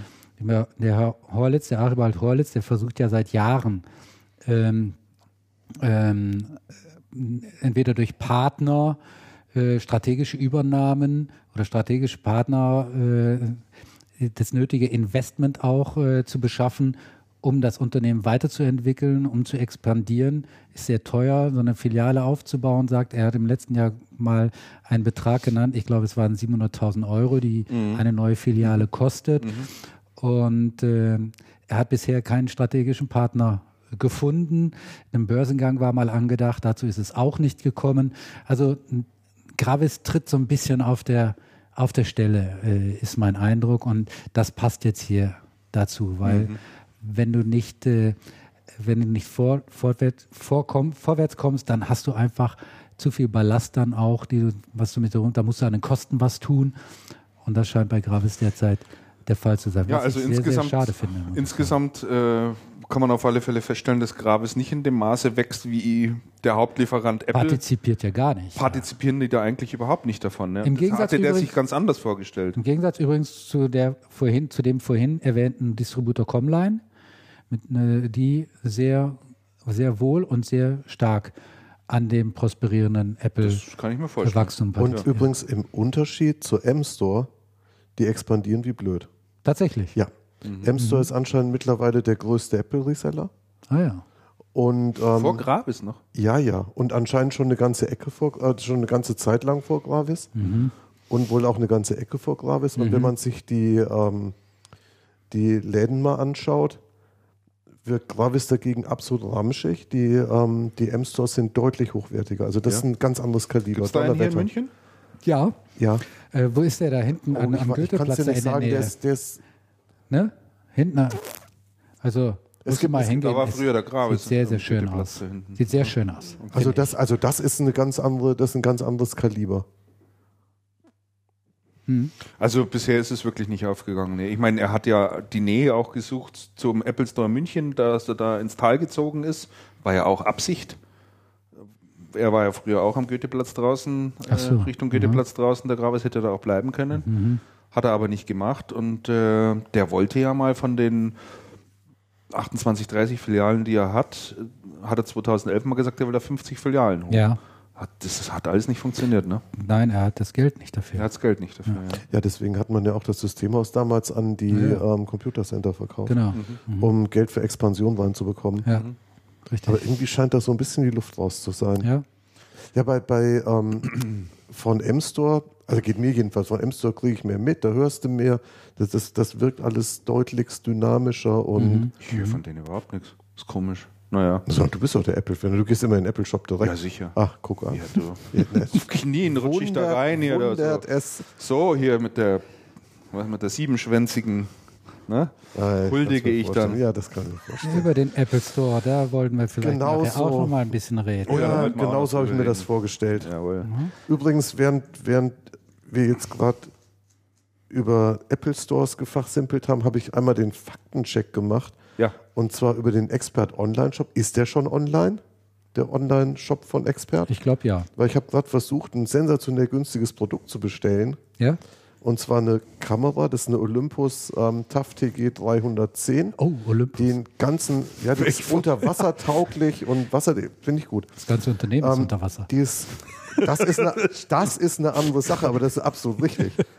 Bloß das war der erste Artikel, der mir im Angebot entgegengekommen ist und der ist auch günstiger als bei Amazon. Aha. Das war eine ganze Ecke. Tatsächlich. Was der Mediamarkt nicht immer hinkriegt. Das heißt, im Pricing hat man schon von den Fehlern gelernt. Und jetzt habe ich gesagt, ich will das Produkt kaufen, man muss das anfragen. Dann Schritt 1, Händler wählen, das habe ich jetzt gemacht, Expert Technomarkt, Schleißheimer Straße. Da musst du dann bestimmt einen Fax hinschicken. Da kannst du dann sagen, bitte einen Fax abschicken. Bitte ruf mich an, oder? Nein, ich interessiere mich für den ausgewählten Artikel. Zum Ankreuzen wünsche hierzu eine telefonische Expertberatung. Ja. Möchte den ausgewählten Artikel reservieren, bitte um Benachrichtigung über die Verfügbarkeit der Geräte, Kontaktdaten ausfüllen, Händler wechseln oder weiter. Ja. Ich habe mich jetzt dafür entschieden, das erstmal hier stehen zu lassen und mal in die Runde zu kippen und zu sagen, da ist man auf jeden Fall, an dieser Stelle ist man der Zweite im Markt, der Erste ist hier schon einen Schritt weiter. Ja, das ist genau das Thema. Also ich glaube nicht, dass das der Online-Shop schon war von Expert, vielleicht ist er das auch schon. Ich bin gespannt. Aber das mit den Preisen ist schon mal nicht schlecht. Irgendwie so bitter, weißt du? Da investiert man dann Geld rein in so einen Online-Shop. Das kostet ja nun mal auch ein bisschen was. Muss die ganzen Mitglieder irgendwie drauf einschwören, dass die da alles mitmachen. Und dann kriegst du das Ding noch nicht mal zum Laufen. Mhm. Weil du so viel Hemmschuhe da drin hast und so viel Befindlichkeiten und Hürden und Politikum, du musst dann auf jeden Rücksicht nehmen, dass du es den Kunden so schwer machst, da irgendwie was zu bestellen, dass die da auch keine Umsätze machen. Und dann heißt es wieder, warum funktioniert denn unser Online-Shop nicht? Bei den anderen funktioniert er doch auch. Also das ist ganz, ganz schwierig. Also ich würde da immer, ich würde es mal anders machen, eine extra Marke dafür machen für sowas. Mhm. Ich glaube, da tust du dich einfach ein Stück weit einfacher. Also die Expert-Leute, denen ist das auch völlig klar. Und auf der Frühjahrstagung hat auch der Volker Müller gesagt, wir werden mit Sicherheit keine Online-Company, sondern wir sehen immer noch großes Potenzial bei unseren stationären Läden. Die sind ja auch groß. Ja. 800 Quadratmeter ist, glaube ich, das Mindestmaß, was die haben müssen. Laufen offensichtlich auch gut. Und deshalb hält sich da auch das Engagement und die Begeisterung für dieses Thema Online da doch wohl in Grenzen und das spürt man dann natürlich auch. Na bitte. Eben auch aufgrund dieser Schwierigkeit mit der Zentral-Dezentral-Problematik. Ja. Na wunderbar. Mhm. So, wir kommen zur Abteilung Channelcast Leaks. Channelcast Leaks. Nicht WikiLeaks, sondern Channelcast Leaks. Wir könnten mal das Postfach einrichten. Ja. Gibt's aber schon. Leaks@Channelcast.de. Rohrpost@Channelcast.de tut's auch. Na. Wir behandeln alles vertraulich. Wir behandeln. Echt? Ja, sicher. Oh, scheiße. Hätten wir das früher gewusst, ne? Und zwar ganz interessante Inneneinsichten. Am 10. Februar war Lieferantentagung bei Redcoon, die ja mittlerweile zur MSH-Gruppe gehören, in Aschaffenburg. Dort haben die ja ihren Sitz und da haben die also ihre ganzen Lieferanten mal eingeladen und haben so drüber gesprochen, wie sie sich aufstellen, wie sie sich ihre Zukunft vorstellen. Und wir waren dann natürlich nicht eingeladen. Ne? Uns lässt man ja da nicht rein, nee, zu so einer Veranstaltung. Wir sind ja auch kein Lieferant. Wir sind auch kein Lieferant, ne? Oder? Nee. Aber wir haben ein... Oh, das könnten wir mal ändern. Ja, finde ich auch. Wir könnten den Podcast da kannst du mal deine liefern. Fische dahin liefern. Oder Fische. Ja? Ja. Aber wir haben einen... ja, sicher, das ist eine gute Idee. Wir haben ein Vögelchen dort vor Ort gehabt, aha, der uns ein bisschen was zugezwitschert hat. Hui. Ne? Also jemand, der auf dieser Veranstaltung gewesen ist und Maulwurf und Vögelchen, wie auch immer. Das ist ja ein Ding. Und der uns mal so ein bisschen Inneneinsichten gegeben hat, wie so eine Lieferantentagung dort eigentlich vonstatten geht und was dort alles so passiert. Und ich denke so, die interessantesten Punkte, die können wir ja da durchaus mal erwähnen, ne? Mhm. Also das Ganze fing damit an, dass der Chef, der Heckeler, auf die Bühne kam und sich da halt vorgestellt hat und Redcoon erklärt hat und so weiter. Dann kam der Wolfgang Kirsch von der MSH dazu und der macht dort das Chief Product Officer, oder? Sagst du, Andreas? Ne? Ich denke mal, das heißt Chief Product Officer. Und der hat dort eben mal aus der Sicht von MSH erklärt, was Redcoon eigentlich für sie bedeutet. Also, dass sie die Redcoon unter dieser Marke auch alleine weiterlaufen lassen wollen. Und dass die sich eben jetzt unter dem Dach der MSH entwickeln sollen. Dann hat der Kirsch noch ein bisschen was erzählt zu MSH selber. Die haben 900 Standorte mittlerweile in ganz Europa, werden und wollen auch weiterhin organisch wachsen. Also Redcoon, die Übernahme sei wohl die Ausnahme gewesen. Und wie nicht verwunderlich möchte man stärker in den Dienstleistungsbereich vorrücken bei MSH. Die besten Preise im stationären Handel haben. Preis bleibt ein Erfolgsfaktor. Breitestes Sortiment will man haben. Marken müssen gepflegt werden. Und mittlerweile ist man in 15 Ländern in Europa vertreten. Und die klare Nummer 1. Das dürfte auch, denke ich, auch stimmen. So, also MSH weltweit will die Nummer 1 im On- und Offline-Handel werden. Das finde ich dann schon mal eine interessantere Ankündigung. Also da hat es mir ein bisschen zusammengezuckt, wie ich online gelesen habe. Ja. Wobei dann später mal erklärt wird, dass Mediamarkt in Italien der Online-Marktführer ist. Und dann habe ich mir diesen Online-Shop Mediamarkt Italien mal angeschaut. Mhm. Das ist aber ein ganz deutlicher Unterschied zu dem, was du hier in Deutschland siehst. Ach, tatsächlich? Ah, ganz deutlich. Mhm. Also die sind da schon ein gutes Stück weiter, muss ich mal sagen. So, was haben Sie dann an den großen Trends für sich entdeckt? Geo-Veränderung von westlichen Ländern in die Schwellenländer. Klar, da will man natürlich hin, da ist noch Potenzial. Online wächst zweistellig. Sie planen 50 bis 60 kleinere Märkte noch zu gründen, die MSH. Und man will also diese weißen Flecken sozusagen noch füllen.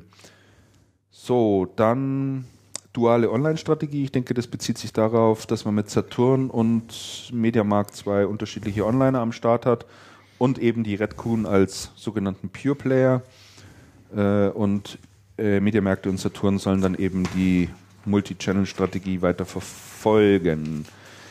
Auch die klare Aussage, dass die MSH nicht den besten Online-Shop der Welt haben will und man heute, und das finde ich schon mal eine sehr interessante Zahl, mehr als 50% Pickup-Quote hat. Hm. Das heißt also, mehr als 50% der Bestellungen, die über mediamarkt.de oder Saturn holen die Leute ab.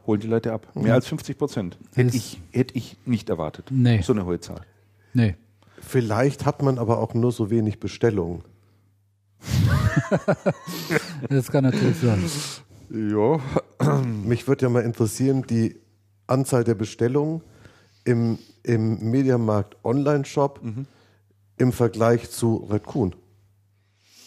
Ja, da wurde sehr interessant, wäre das. Wurde jetzt hier nichts dazu gesagt. Das haben sie garantiert nicht gesagt. Das nee, da haben sie nichts gesagt. So, dezentrales Pricing ist der nationale Online-Preis. was immer auch der nationale Online-Preis bedeuten soll. Achso, das ist der Preis, der dann dort in den Shops gilt. Der lokale Preis in den Filialen darf niedriger sein. Als der Online-Preis. Als der Online-Preis. Ja, klar. Ist ja klar. Und dann sagt man, ja, bei den Preisen will man also idealerweise unter den Top 7 jeweils sein. Ich denke, der Preissuchmaschinen. Und der Abstand zu den besten Preisen in diesen Maschinen darf maximal 5% betragen. Mhm. So, die Mediamarkt-Geschäftsführer besitzen zusammen 10% Anteil an den Online-Shops. Nee. Mhm. Man beteiligt sie. Man beteiligt sie also. Wow, ja. Man weitet das Problem aus auf online. Auch eine interessante Information, die wir so nicht hatten. Und der ganze Umsatz, der durch die Abholung, also durch diesen Pickup-Service gemacht wird, ist natürlich lokaler Umsatz, aber das ist klar. Und nicht Online-Umsatz. Und nicht Online-Umsatz, sondern ist lokaler Umsatz. Der kommt gut, dann, das ist clever. Kommt dann der jeweiligen Filiale sozusagen zugute. Das ist absolut clever. Mhm. So, dann haben Sie noch was gesagt zu Redcoon. Bleibt also eigenständiger Bereich, soll neue Kundensegmente erschließen und Redcoon soll den Preispunkt von Amazon besetzen. Das ist natürlich schon eine Herausforderung. So, und da sagt er jetzt, und deswegen hat man natürlich auch ein Stück weit die ganzen Lieferanten mal herzitiert und hat das, fordert das jetzt quasi auch von den Herstellern ab. Ja, also man fordert von den Herstellern, ihr müsst uns die Preise so machen, dass wir mit Amazon in puncto Preis gleichziehen können. Ohne an unserem Konditionsmodell zu drehen. Ja. Ja. So, und ja, das ist natürlich schon eine ganz ordentliche Ansage. 2015 will man 1 Milliarde Euro machen, die Redcoon. Mhm. 50% davon in Deutschland, den Rest im Ausland. Dann gibt es tatsächlich einen weltweiten Ansatz. Man denkt eventuell an Zukäufe in anderen Ländern. Mhm. Da gibt es sicherlich so ein paar Local Heroes, was Online-Shops anbelangt. Dann schaut man sich die ganzen fancy Online-Konzepte an, die es im Moment so gibt. Da gibt es ja diese ganzen Einkaufsclubs und so, Warn Privé und wie sie alle heißen. Ne? Mhm. So, und langfristig plant man 10 bis 15 Milliarden Euro Umsatz nur über Online. Dann ist man 2011, hat man Umsatz. Ne? Ist irre, ne? Also, irre. Das muss ja sehr langfristig. Ich meine, langfristig, wer hat das gesagt? Langfristig sind wir alle tot. Das war so ein schöner Satz. Ich meine, da muss ich jetzt so spontan dran denken. Langfristig, die wollen jetzt in 2015, das ist in 3 Jahren, ja. 1 Milliarde machen. 1 Milliarde. Und reden jetzt. Von 200 und. Ja, und reden jetzt aber schon, dass sie langfristig 10 bis 15 Milliarden Euro machen wollen. Das ist doch schon irgendwie ein bisschen beknackt, oder? Wie viel macht denn Amazon im Moment? Oh, da gibt es keine. Also gibt es nur weltweite Zahlen, denke ich. Da wird es noch nicht mal Europa-Zahlen geben. Ist das nicht eine weltweite Zahl, die sie machen wollen? Ja, das ist weltweit. Natürlich weltweit. Ja, ist weltweit. Aber das ist schon. Also, hallo, diese machen jetzt, sind noch nicht bei einem, ach, die machen ja erst die Hälfte, die machen keine 500 Millionen, oder? 425 genau. Millionen Euro Umsatz in Europa, in Deutschland 230. Und jetzt von 15 Milliarden Euro zu schwadronieren, also bitte. Ja, irgendwas musst du den Herstellern doch sagen, wenn du die Konditionen haben willst. Und die Preise. Ja, so kann man das aussehen. Ja, da muss doch eine Zahl, bitte, da muss doch mal eine solide Zahl her. Mhm. Und jetzt ja, aber langfristig ist ja keine solide Zahl.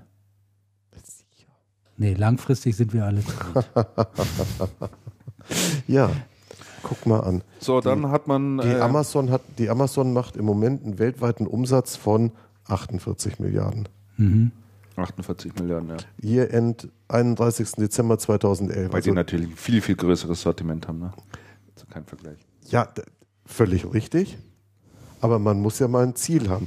Schau mal, wenn jetzt man hergeht und sagt, hier kommen wir stinken jetzt gegen die Amazon an, morgen machen wir 1 Milliarde und langfristig machen wir 15? 15? Zwischen 10 und 15? Ja, schon klar. Aber langfristig machen wir 5, dann ist das doch albern. Aha. Man muss sagen, okay, die Amazon macht 48, in wie vielen Jahren haben die das hingekriegt?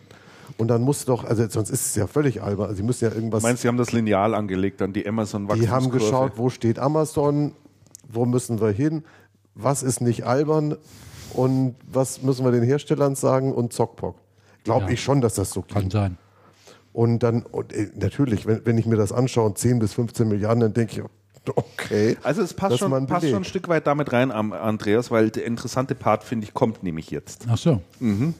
Also, und zwar, also wie gesagt, Umsatz 2011, 230 Millionen in Deutschland, hat 16% zugelegt. Wir haben vorher gehört, 37% und 25% bei notebooksbilliger und Cyberport. Also deutlich mehr.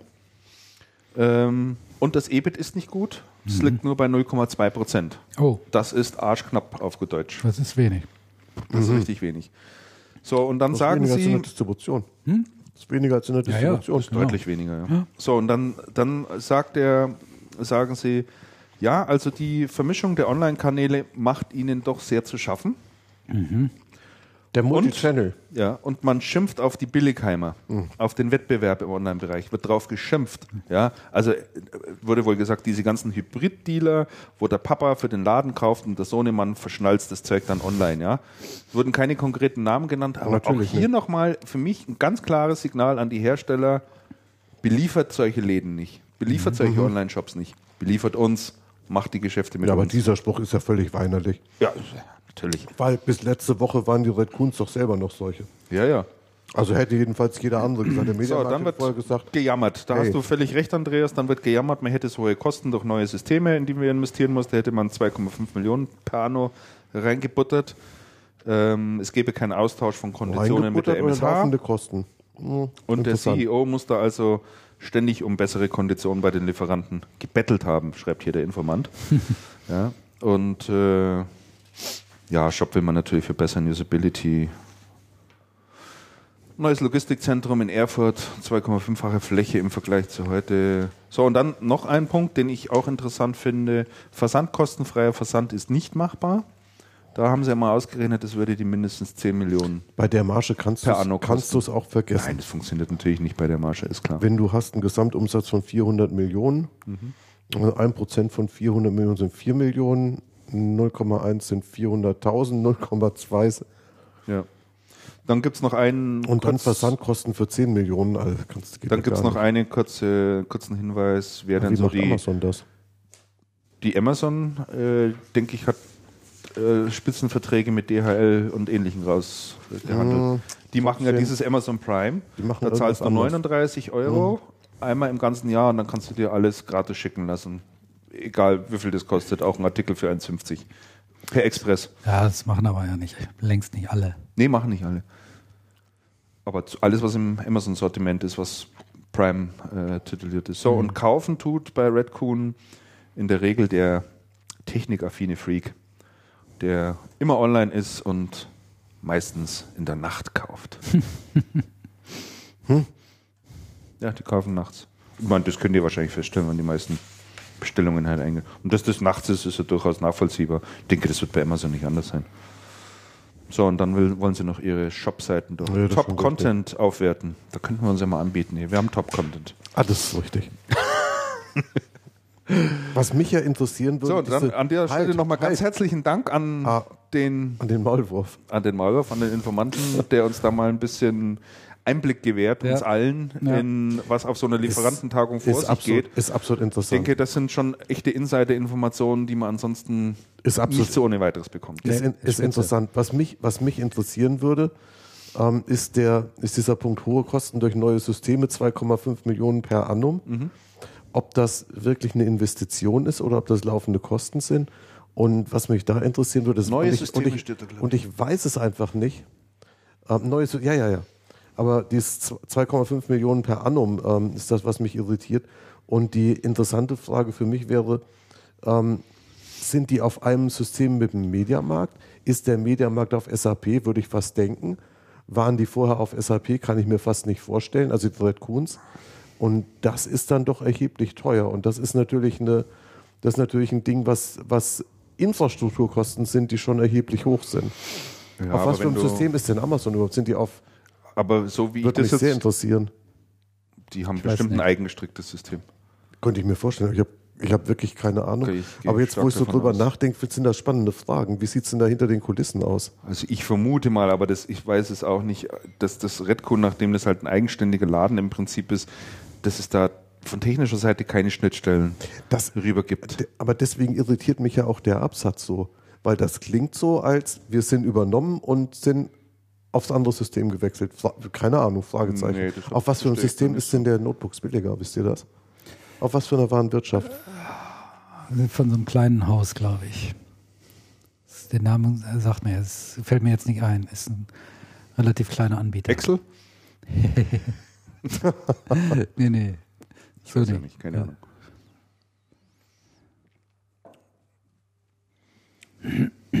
So. Wolltest du noch was dazu sagen, Andreas? Nee, ne? Mich interessiert das. Also mich würde das okay. Erheblich interessieren, weil dann wird man es genauer verstehen.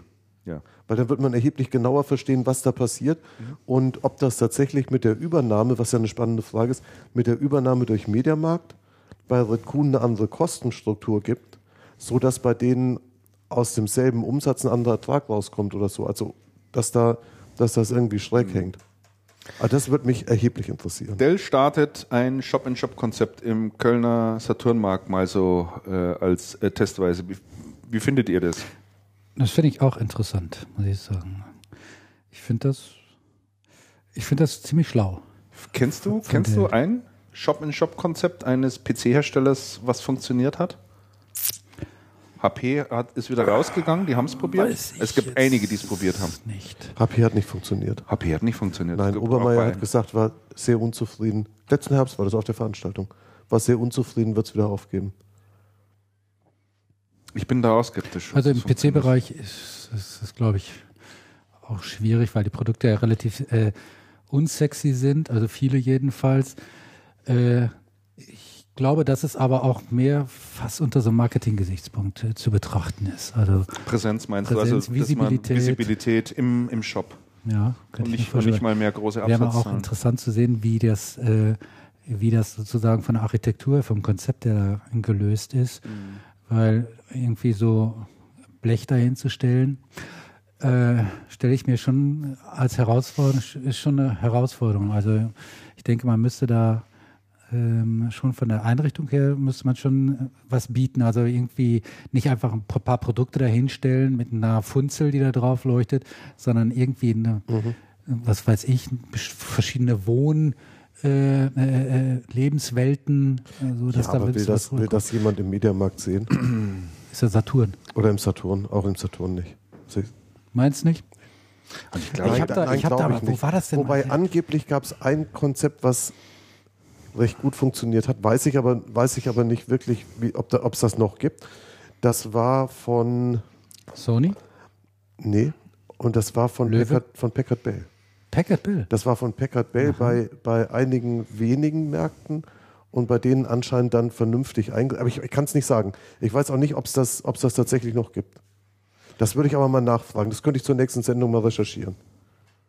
Also ich finde, Sony hat da schon immer schöne Shop-in-Shops gehabt, fand ich. Also hier in München, auf der Theresienhöhe der Saturn, der hatte wirklich schöne Shops. Ich meine, ich weiß jetzt nicht mehr, ob es ein Löwe-Shop war oder ob es ein Sony-Shop war, ist schon Jahre her. Auch, dass ich zum letzten Mal überhaupt da war. Aber da fand ich den richtig gut. Ja, ich denke, so im Fernsehbereich und UE-Bereich macht das, denke ich, auch ein bisschen mehr Sinn, weil da sind die Produkte jetzt vielleicht nicht ganz so austauschbar und da nimmst du dir auch mehr Zeit dafür, das mal genau anzuschauen, den Klang zu hören, das Bild zu hören, die Fernsteuerung mal in die Hand zu nehmen, da mal, wie funktioniert das alles mit den Lautsprechern und DVD einspielen und so, da hat man noch irgendwie, das ist so eine Anschaffung von so einem Home-Cinema-System oder Fernseher, sowas ist ja nach wie vor so eine Anschaffung, wo man sagt, ja, das hast du jetzt so die nächsten 5, 6, 7, 8, 9 Jahre, keine Ahnung. Weißt du, und so PC, Notebook, das ist mittlerweile nach meinem Gefühl halt eher so ein Produkt, wo du sagst, naja, den habe ich jetzt das nächste Jahr oder die nächsten 2 Jahre. Ja. Und wirklich austauschbar. Und da kommt eins hinzu, so ein Home-Cinema oder ein Fernsehgerät auch, ist ja nur zum einen Teil ein elektronisches Gerät, zum anderen Teil ist es natürlich auch ein Einrichtungsgegenstand. Richtig, ne? Genau. Ja. Also da macht es in meinen Augen einfach ein Stück weit mehr Sinn. So, ja. Insofern habe ich da jetzt mal so ein bisschen meine Zweifel, ob das... Lass uns doch einfach mal nach Köln fahren, dann schauen wir uns das mal an. Genau. Ja, machen ein paar Fotos. Ja. Ja, also Können wir das aber bitte nach der Faschingszeit machen? Die Morgenzeit? Nein, das machen wir gleich. Großen Montag. Gleich, solche wichtigen Sachen sofort machen. Da will ich nicht hin. Ich habe dieses Jahr schon 4 Minuten Fasching gehabt, das muss reichen. Ja, das stimmt. Damian, du erinnerst dich vielleicht noch an deinen Beitrag, den du mal in deiner Kolumne geschrieben hast zum Thema Lenovo? Nein. Hattest du da nicht mal was geschrieben? Ja, aber ich erinnere mich da nicht mehr dran. Weißt du, wenn ich die Texte geschrieben habe, dann habe ich die im nächsten Augenblick auch schon wieder vergessen. Sofort mit abgeschlossen. Aber ich weiß, dass ich im letzten Jahr, glaube ich, mal darüber geschrieben habe. Ja, da hattest du darüber geschrieben, dass Lenovo jetzt einen Online-Shop auf seiner eigenen Herstellerseite aufgemacht hat. Mhm. Wir haben ja dann da, glaube ich, auch relativ ausführlich darüber diskutiert, ob das Sinn macht oder keinen Sinn macht. Ja. Da gab es ja auch von unserer Seite verschiedene Ansichten. Ja. Jetzt erinnere ich mich wieder. Ich vertrete ja nach wie vor die Ansicht, dass man das bleiben lassen soll, dass ein Online-Shop dort nichts zu suchen hat, aber wie auch immer. Kann man alles nachhören.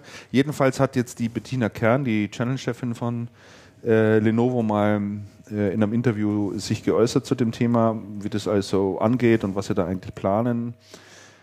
Und da hat sie irgendwie mal auch ein paar Zahlen rausgelassen und gesagt, ja, also erstens ist es beschränkt, also man kann nicht im großen Stil einkaufen. Ich glaube, das beschränkt auf 4 Produkte oder sowas pro Einkauf. Und ja, der Anteil lag bei 2,5% des Gesamtgeschäfts. Insgesamt. Da kann man es dann ja auch sofort sein lassen. Eben, das denke ich mir dann auch. Wenn man auf der einen Seite sagt, ja, die Kunden erwarten ja, dass man sowas hat und so weiter und so fort, ne? Das passt ja dann irgendwie auch nicht zusammen. Dann richtet man das für teures Geld ein. Da denke ich mir halt immer, das Geld, was ihr da in die Hand nimmt, gebt es lieber in euren Partnern, macht die stark, da ist es besser investiert. Also ja, also man merkt auch da wieder, die lavieren da alle rum. Aber wie ich es dir auch letztes Jahr schon gesagt habe, Christian, und auch damals in meinem Text geschrieben hatte, du darfst ja auch die Amerikaner nicht vergessen, die halt einfach sowas einfordern gerne. In dem Fall die Chinesen. Ja, genau. Ja. Nee, ist richtig. Ja. Also, naja, sollte man sich durchaus mal durchlesen, weil ich denke, wenn man sowas mal gelesen hat, dann kann man das übertragen auf alle anderen, weil das liest man dann vermutlich doch überall. Ne? Mhm. Einen Blick nach Japan wollen wir noch kurz werfen. Da haben wir in der letzten Ausgabe kurz drüber gesprochen oder sogar ausführlich drüber gesprochen. Da haben wir über Sony uns ja längere Zeit unterhalten, wie schlecht es diesem Unternehmen doch geht, dass die ja jetzt 1 Milliarde Euro Verluste angekündigt haben, nur im Fernseherbereich, weil sie da nichts mehr auf die Reihe kriegen. Und ja, jetzt kamen da noch etliche Jobs. Inzwischen ist ja auch der CEO weg. Der Vertrag ist aber ausgelaufen beim der Engländer und kaum haben wir drüber gesprochen. Und jetzt ist der Japaner wieder dort oben an der Spitze, der, das auch, ist doch solide. Der auch die PlayStation damals verantwortet hat, das PlayStation-Geschäft da verantwortet hat. Der hat schon gesagt, Zöpfe abschneiden. Und zwar im ganz großen Stil bei Sony.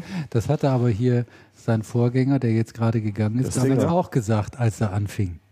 Ich denke, dass das bei Sony echt großes Problem ist. Waren die inzwischen nachgewachsen? Ja, wahrscheinlich. Also glaube ich, dass die nicht mal wissen, was die alles für Zöpfe haben. Gut möglich. Denn. Und die sind ja in so vielen Bereichen tätig. Ja. Und ich denke, da gibt es halt auch Fürsten, die da sitzen, die werden... Also das... Ja. Stelle ich mir schwierig vor. Mhm. Aber es kamen eben weitere Hiobsbotschaften aus Japan. Da trifft es also diese großen Konzerne, die früher richtig gut im Geschäft waren, alle richtig. Toshiba meldet Verluste, Sharp erwartet Rekordverlust, Panasonic, ich glaube auch um 1 Milliarde oder sogar 3 Milliarden Verlust avisiert. Ach, meine Güte. Also das sind Zahlen, die sind echt erschreckend. Nintendo, du hattest Nintendo das vorhin noch gesagt. Genau, ich hatte neulich mal drüber geschrieben, Nintendo. Man sieht eine sehr schöne Nintendo-Präsentation der Ergebnisse übrigens auf der Nintendo-Seite bei Investor Relations irgendwo. Mhm. Die ist wirklich toll gemacht, weil man so ein bisschen einen Einblick bekommt. Auf der einen Seite natürlich in die Geschäftszahlen, auf der anderen Seite in die Produktlebenszyklen und Verkaufszyklen dieser Konsolen.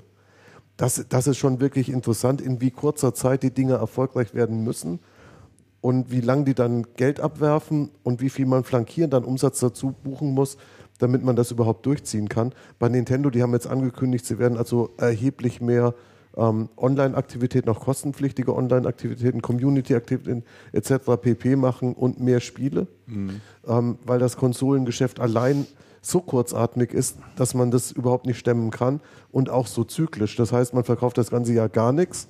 Im letzten Quartal geht dann total die Post ab. Aber wenn Andreas, eine neue Konsole kommt, das ist richtig.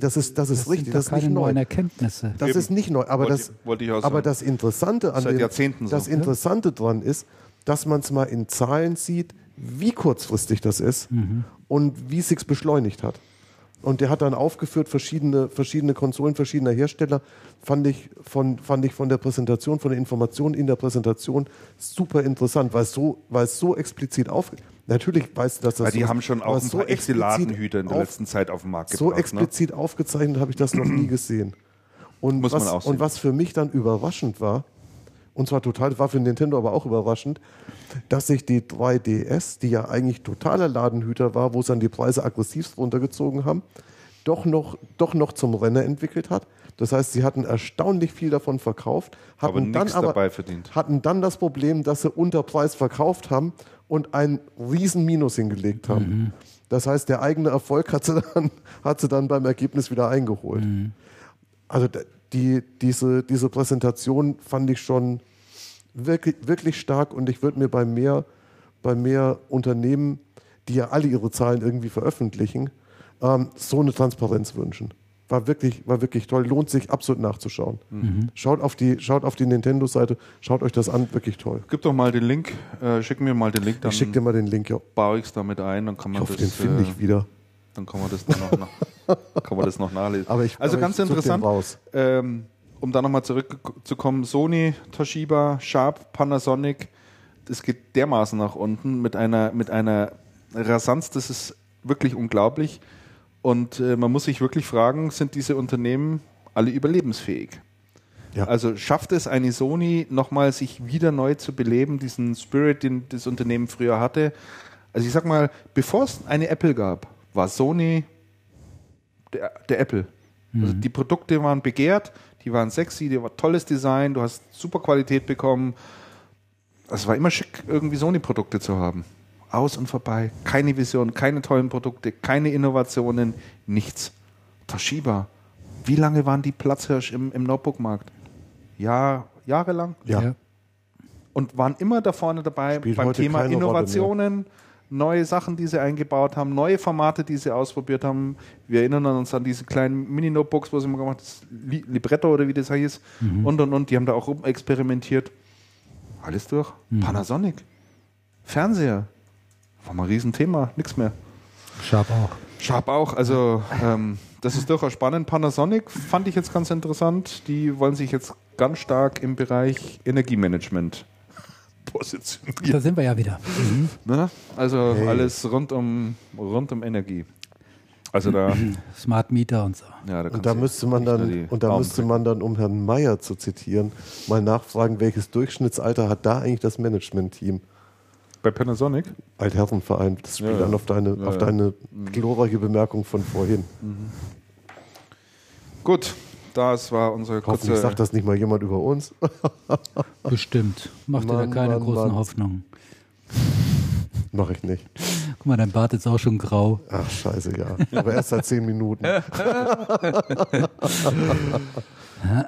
Ja, das war unser Blick auf Japan noch. Und jetzt reden wir noch kurz über Smartphone- und PC-Markt. Apple hat die Geschäftszahlen bekannt gegeben für das erste Quartal 2012. Die sind einfach jenseits von Gut und Böse. Die kann man einfach nachlesen. Aber mal einfach so in Zahlen ausgedrückt, die haben alleine in dem ersten Quartal 37 Millionen iPhones verkauft und 15,4 Millionen iPads.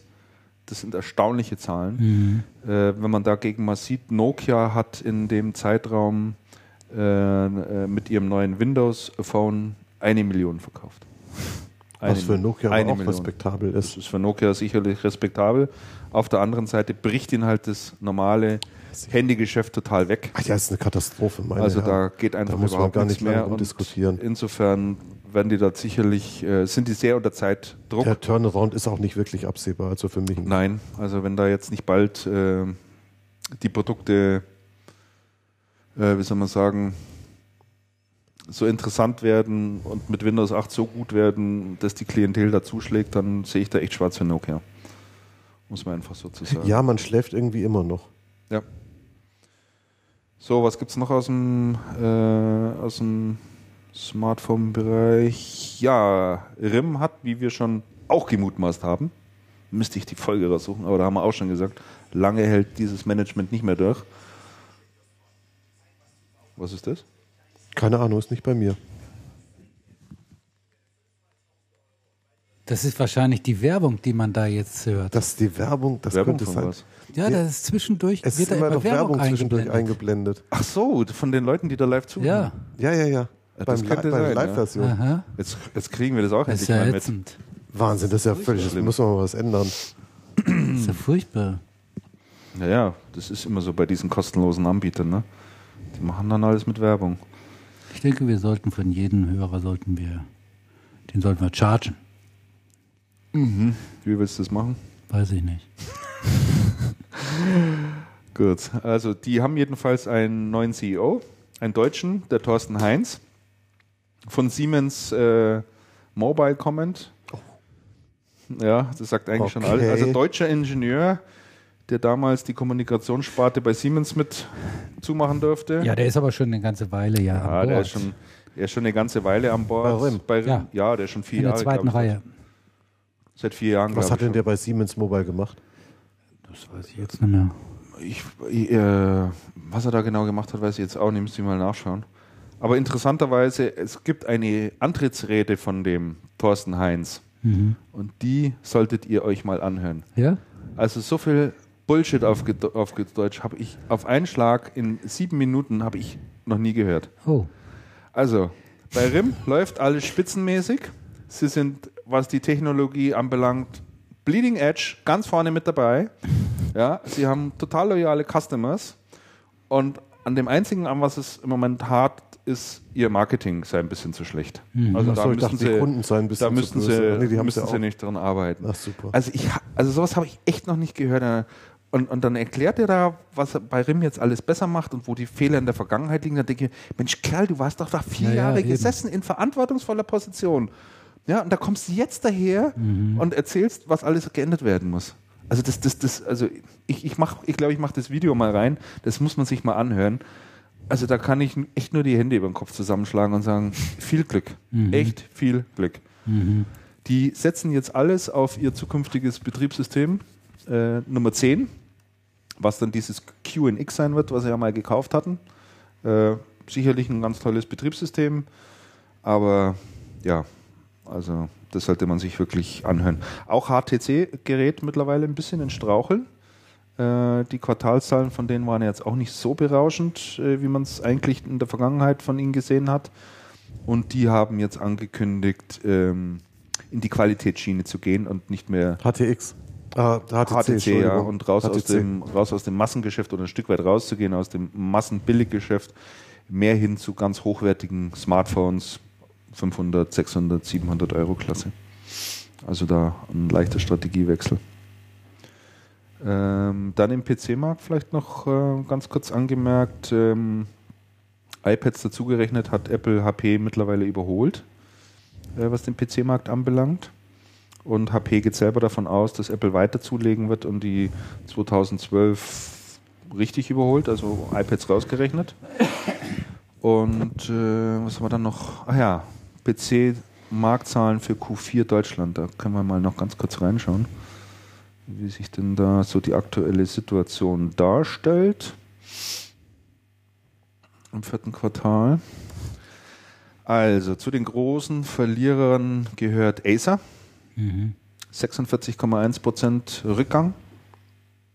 Dramatisch. Echt dramatisch. HP 15,7% Rückgang. Dell 9,5% Rückgang. Und die Gewinner sind Lenovo mit 13,9%. Und wer hat noch zugelegt? Asus 1,5%, ja kaum Rede wert. Also insgesamt ein Rückgang des Geschäftes. Wer ist da noch dabei? Dell haben wir schon, Lenovo. Acer, minus 46,1%, mein lieber Schwan. Schon ganz ordentlich, ne? So, ich glaube, dann haben wir soweit alles zum PC- und Smartphone-Markt, oder? Mhm. Ja, noch interessant vielleicht mal die Zahl, auch mal wichtig zu hören, die Zahl der Smartphone-Verkäufe hat die Zahl der PC-Verkäufe auch überholt. Mhm. Gut, dann kommen wir noch zu IBM. Da gab es ja eine Aufregung. Ja, oder? Wie sagt man da sonst dazu? Also würde mich eure Meinung auch mal da interessieren. Da sind ja Gerüchte an die Öffentlichkeit gedrungen, die angeblich aus dem IBM-Management, also von IBM Deutschland, herausgetragen wurden, nämlich dass es Pläne bei der IBM Deutschland gibt, die Mitarbeiterzahl drastisch zu reduzieren in den nächsten Jahren. Die Rede ist von 8000 Stellen, die wegfallen sollen. 8000 von derzeit 20.000. Ja. Das ist also richtig, richtig viel. Und man möchte stattdessen lieber ein Modell fahren, wo man mehr mit Freiberuflern und Selbstständigen zusammenarbeitet auf Projektbasis. Von der IBM selbst ist dazu leider inhaltlich keine Stellungnahme gekommen, nur die Stellungnahme, dass man keine Stellungnahme abgibt. Mhm, genau. Ne, dass man also solche Themen in der Öffentlichkeit nicht diskutieren möchte. Mhm. Ja, das war von den Medien, ist es natürlich aufgegriffen worden, von Bild-Zeitung bis Spiegel, alle haben groß darüber berichtet. Die Experton Group hat eine Stellungnahme dazu abgegeben, hält das alles für Quatsch, Unsinn. Ne? Mhm. Und ja, ich weiß auch nicht, was davon zu halten ist. Also, was schwierig, ihr? Schwierig zu sagen. Also nachdem wirklich kaum was oder IBM sich zu dem Thema überhaupt nicht äußert. Es gibt hin und wieder so Einzelmeinungen von IBM-Mitarbeitern, die sagen, ja, das Leben bei der IBM ist gerade alles andere als lustig, weil alles zusammengestrichen wird. Mhm. Ja, sicherlich auch viele Vergünstigungen, die man zum Großteil auch hatte, was Reisen anbelangt und wird einfach extrem auf die Kosten geachtet. Was ich gehört habe, die Zahl von 8000 kommt eher aus Richtung Betriebsrat und Arbeitnehmervertretung. Da wird ja dann doch ganz gerne auch mal ein Stück weit übertrieben, ne? Und die Zahlen halt irgendwie als ganz dramatisch hingestellt. Aber interessant, Christian, ist ja in dem Zusammenhang, ich meine, alle Welt redet vom Fachkräftemangel und viele Unternehmen setzen sich hin und machen Brainstormings, wie können wir uns attraktiv machen für die dringend benötigten Fachkräfte und wie kriegen wir, und da passt ja jetzt sowas natürlich irgendwie überhaupt gar nicht dazu, ne? Ja. Dass jetzt eine IBM dann sagt, nö, wir schmeißen jetzt mal, die wollen ja niemanden raus, zumindest ist davon nicht die Rede, sondern es ist nur von Stellenabbau die Rede, aber das ist natürlich auch ein langwieriger Prozess, aber das hat ja jetzt mit, das widerspricht so dem Thema Fachkräftemangel so. Ja, ich glaube nur indirekt, weil ich glaube, das Thema ein zweites ganz wichtiges Thema in dieser Industrie oder in vielen Industriezweigen ist einfach auch ein Stück weit die Flexibilisierung der Kosten. Ja, das hätte ich auch gesagt. Und da ist halt auch damit einhergehend die Flexibilisierung der Arbeitszeiten. Und die Flexibilisierung der Belegschaft. Und damit auch einhergehend die Flexibilisierung der Belegschaft. Also man will die Leute schon halten. Also ich habe davon gehört, dass man ein Projektportal gründen möchte, in dem also die ganzen Projekte, die IBM halt bisher bearbeitet hat, dort eben sozusagen reinstellt, und dann können sich die ehemaligen IBM-Mitarbeiter dort quasi bewerben und sagen, das Projekt Y mache ich sicherlich nicht mehr zu den Konditionen oder mit anderen Konditionen, ist vollkommen klar, also die müssen fighten dann für ihre Arbeit, aber für die IBM bedeutet es eben eine enorme Flexibilisierung, dass man halt sagt, okay, ich muss die Leute halt auch dann nur bezahlen, wenn ich auch Projekte habe, die ich vergeben kann. Klar, völlig richtig. Aber das klingt in der Theorie gut, ist in der Praxis aber sehr, sehr schwierig. Du kommst da sehr schnell auch nicht nur mit dem Betriebsrat und dem Gewerkschaft, sondern auch mit dem Gesetz in Konflikt. Wenn du halt Mitarbeiter freisetzt, sie dann aber auf einer freiberuflichen Basis wieder beschäftigst, dann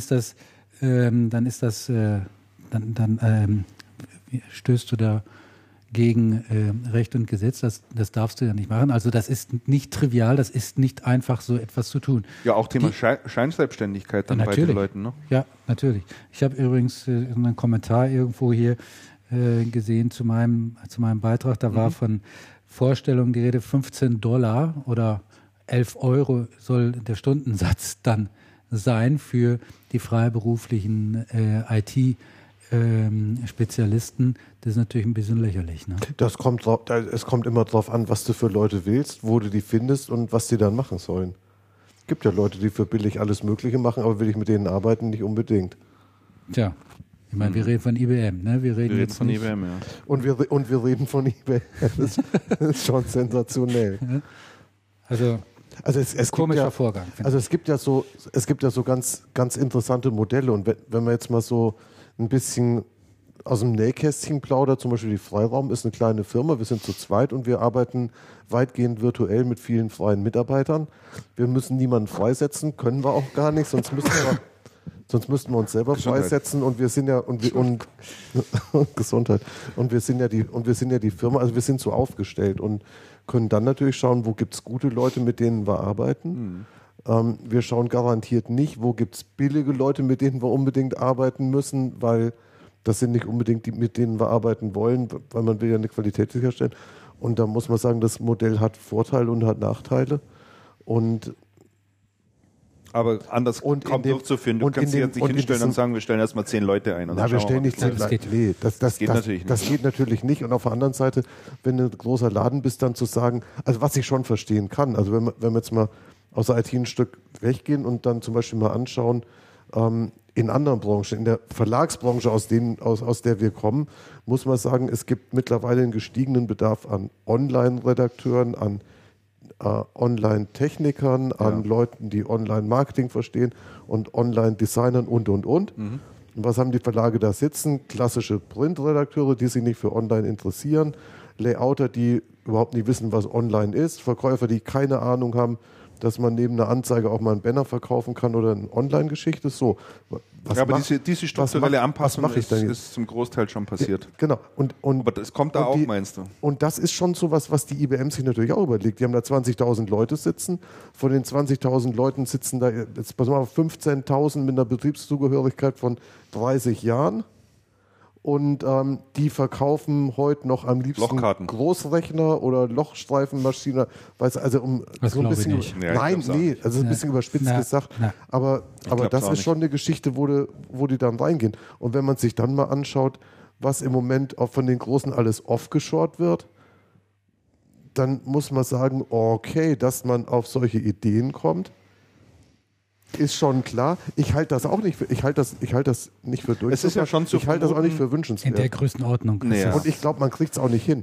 Das ist einfach nicht zu handeln. Also es dürfte ja schon ein Hinweis darauf sein, dass die Geschäfte in Deutschland unter den Erwartungen liegen, was die, in Amerika, sagen wir mal, einfordern. Da wird natürlich Druck ausgeübt. Ja. Aber glaubt ihr nicht, dass das... Es geht dann immer einher mit Personal. Glaubt ihr, dass das ein rein deutscher Plan ist? Weil für mich klang das doch sehr so, als wäre das so ein weltweiter globaler Masterplan, die Arbeit und das ändert sich alles und wir müssen uns da jetzt anpassen. Smarter Planet. Genau. Das ist dieses Liquid, schon. Ich hätte fast gesagt Liquid Crystal, aber das ist es nicht. So heißt es ja nicht. Das ist ein weltweites Ding. Das ist doch eine Allerdings muss man sagen, in Deutschland ist eine Region für IBM, die halt heute einfach bei weitem nicht mehr so wächst wie andere Regionen weltweit. Also das Deutschland-Wachstum, man weiß ja nicht, wie groß es ist, ob es überhaupt Wachstum gibt, weiß man nicht. Aber auf jeden Fall ist die Bedeutung von Deutschland für die IBM weltweit gesunken. Sagt übrigens ja auch Hans-Olaf Henkel, der frühere IBM-Deutschland-Chef, der noch in den goldenen 90er Jahren das Unternehmen hier in Deutschland geleitet hat. Der hat das jetzt in diesem Zusammenhang erwähnt. In anderen, hier habe ich eine Zahl, man schätzt es auf 4% das Wachstum in Deutschland und in anderen Ländern, gerade in den Emerging Markets, da liegt das im weitaus zweistelligen Bereich und vielleicht noch nicht auf dem Niveau, aber vielleicht eben auch doch. Und da ist der Druck hier auf Deutschland und auf die Frau Köderitz schon ganz, ganz enorm. Und es hat ja auch einen gewissen Charme, wenn man sagt, wir machen jetzt aus diesen Fixkosten, machen wir jetzt flexible Kosten, variable Kosten. Das hört sich ja auch ganz toll an, ja, auf dem Papier sozusagen, metaphorisch gesprochen. Aber dann das umzusetzen und dann auch zu arbeiten, so wie du es auch gesagt hast, Andreas, das erfordert doch einen enormen Aufwand, auch einen Managementaufwand übrigens, ja. Und Nacharbeiten ohne Ende, ja. Ärger ohne Ende, das ist nicht trivial, das ist überhaupt nicht trivial. Und was mache ich denn mit meinen Spezialisten, wenn der HP auf dieselbe Idee kommt und sagt, hey, statt 15 Euro die Stunde zahle ich 18. 17 oder zum Beispiel. Ich meine, ja, hier Dankeschön. Verschiedene Partner von IBM haben sich ja auch schon dazu geäußert, wie zum Beispiel hier Ulrich Dietz von der GfT, der hat gesagt, also er sucht derzeit noch 200 Feste und 300 freie Spezialisten, also komm mit nur. Warm Welcome. Oder auch vom Computer Center, der Tussig, der Oliver Tussig, der Chef, der sagte, also wenn 8.000 qualifizierte Mitarbeiter auf den Markt kommen, dann hilft das anderen Unternehmen. Ja, also die sehen das jetzt irgendwie so recht entspannt. Ne? Ja, und wenn man sagt, okay, es wird da abgebaut, dann ist es ja so, dann bietest du ja normalerweise an, den Leuten, wer freiwillig gehen will. Und es ist ja nicht so, dass die nichts können, als Erste gehen, sondern als Erste gehen immer die da eingehalten werden. Low-Performer. Ja, ich könnte mir auch vorstellen, dass das jetzt durchaus ein Effekt ist, dass ich da manche... Sagen, hey, Mensch, dann klar. Super Sache. Wobei das natürlich immer ein Risiko ist für beide Parteien, wenn jemand vom Hersteller zum Händler oder zum Systemhaus geht, dass da die Chance, dass das schief geht, die ist durchaus da. Da gibt es genügend Beispiele aus der Vergangenheit. Auf jeden Fall. Aber in dem Zusammenhang auch noch eine interessante Meldung von der IBM-Partnerkonferenz, die jetzt auch unlängst gewesen ist, wo ja der Channelchef, der Wippermann, bekannt gegeben hat, dass das weitaus mehr Direktgeschäft, was wir heute machen, zu den Partnern gegeben werden soll. Passt ja hervorragend. Aber passt dazu. Doch da, ich wollte gerade sagen, das ist doch eine wunderbare Ergänzung dann eigentlich. Ne? Ja, absolut. Dass man dann sagt, Partner, übernimm du quasi unsere Mitarbeiter dann. Ne? Es werden freigesetzt, dafür bekommt ihr aber mehr Projekte, die ihr machen könnt.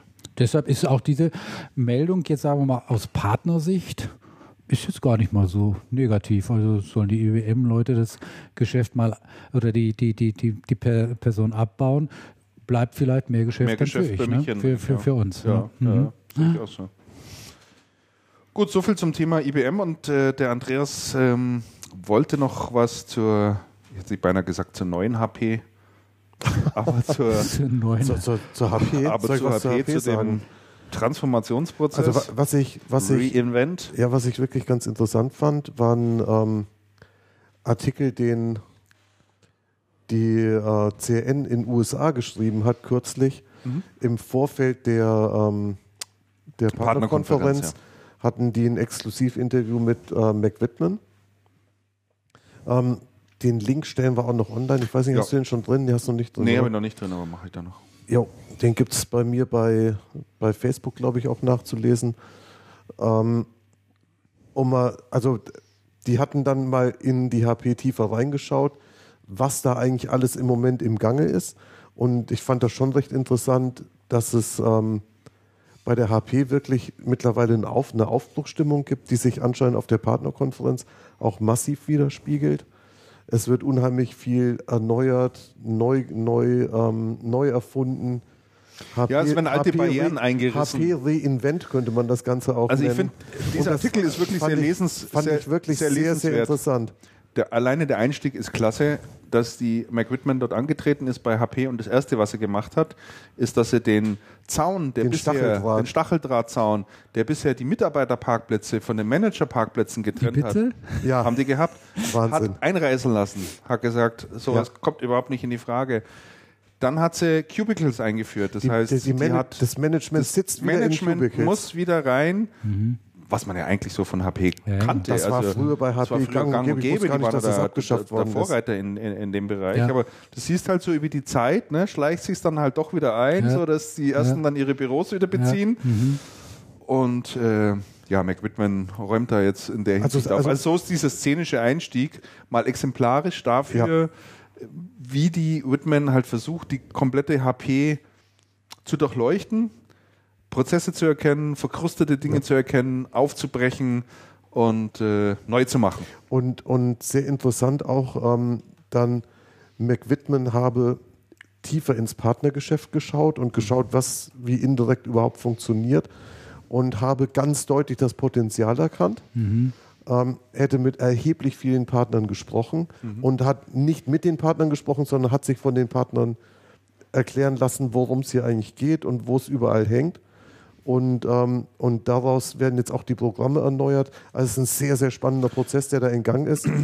Auch diese Geschichte, einer der massiven Punkte, dass die HP in den Geschäftsbereichen zu unabhängig unterwegs ist. Das heißt, es gibt nicht eine HP, sondern es gibt 5 oder 6 HPs, nämlich jeden einzelnen Geschäftsbereich. Mhm.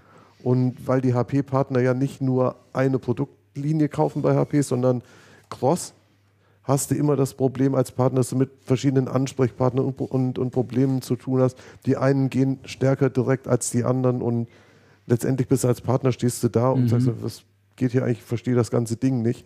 Das sind ja nicht 5 verschiedene Firmen, mit denen ich zu tun habe, sondern nur eine. Wobei sich die meisten darauf eingestellt haben mittlerweile, weil die, das ist ja, also mal historisch bedingt, gibt es das ja schon ganz, ganz lange. Aber dennoch interessant. Ja, die HP-Partner in Deutschland waren in den letzten Jahren nicht gut drauf. Nein, nicht gut drauf.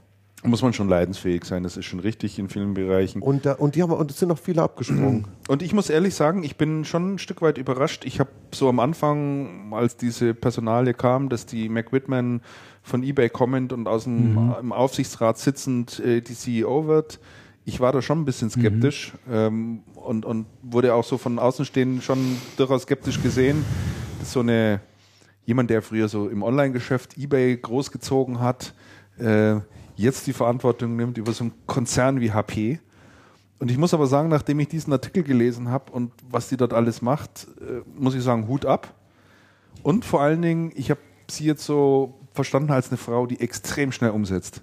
Die extrem schnell Fehler erkennt, Dinge, Prozesse erkennt, die nicht richtig funktionieren. Das hat sie wahrscheinlich in der Online-Welt einfach gelernt und sofort ändert. Und ich glaube, das tut eine HP auch gut. Mhm. Und insofern... Und sie scheint auch als Person sehr gut anzukommen. Ja. Ne? Also ist auch sicher ein wichtiger Macht sogar Faktor. Ein Foto mit dem Kollegen Frieber. Also was ich sensationell finde, ist, dass McWhitman offensichtlich mit meinem Ex-Kollegen Martin Frieber was zu laufen hat. Ja. Also auf dem Foto, wie die gucken, das finde ich wirklich lockelig. Toll. Ganz schön. Da kann ich nur sagen, herzlichen Glückwunsch. Dem jungen Glück wünsche ich alles Gute.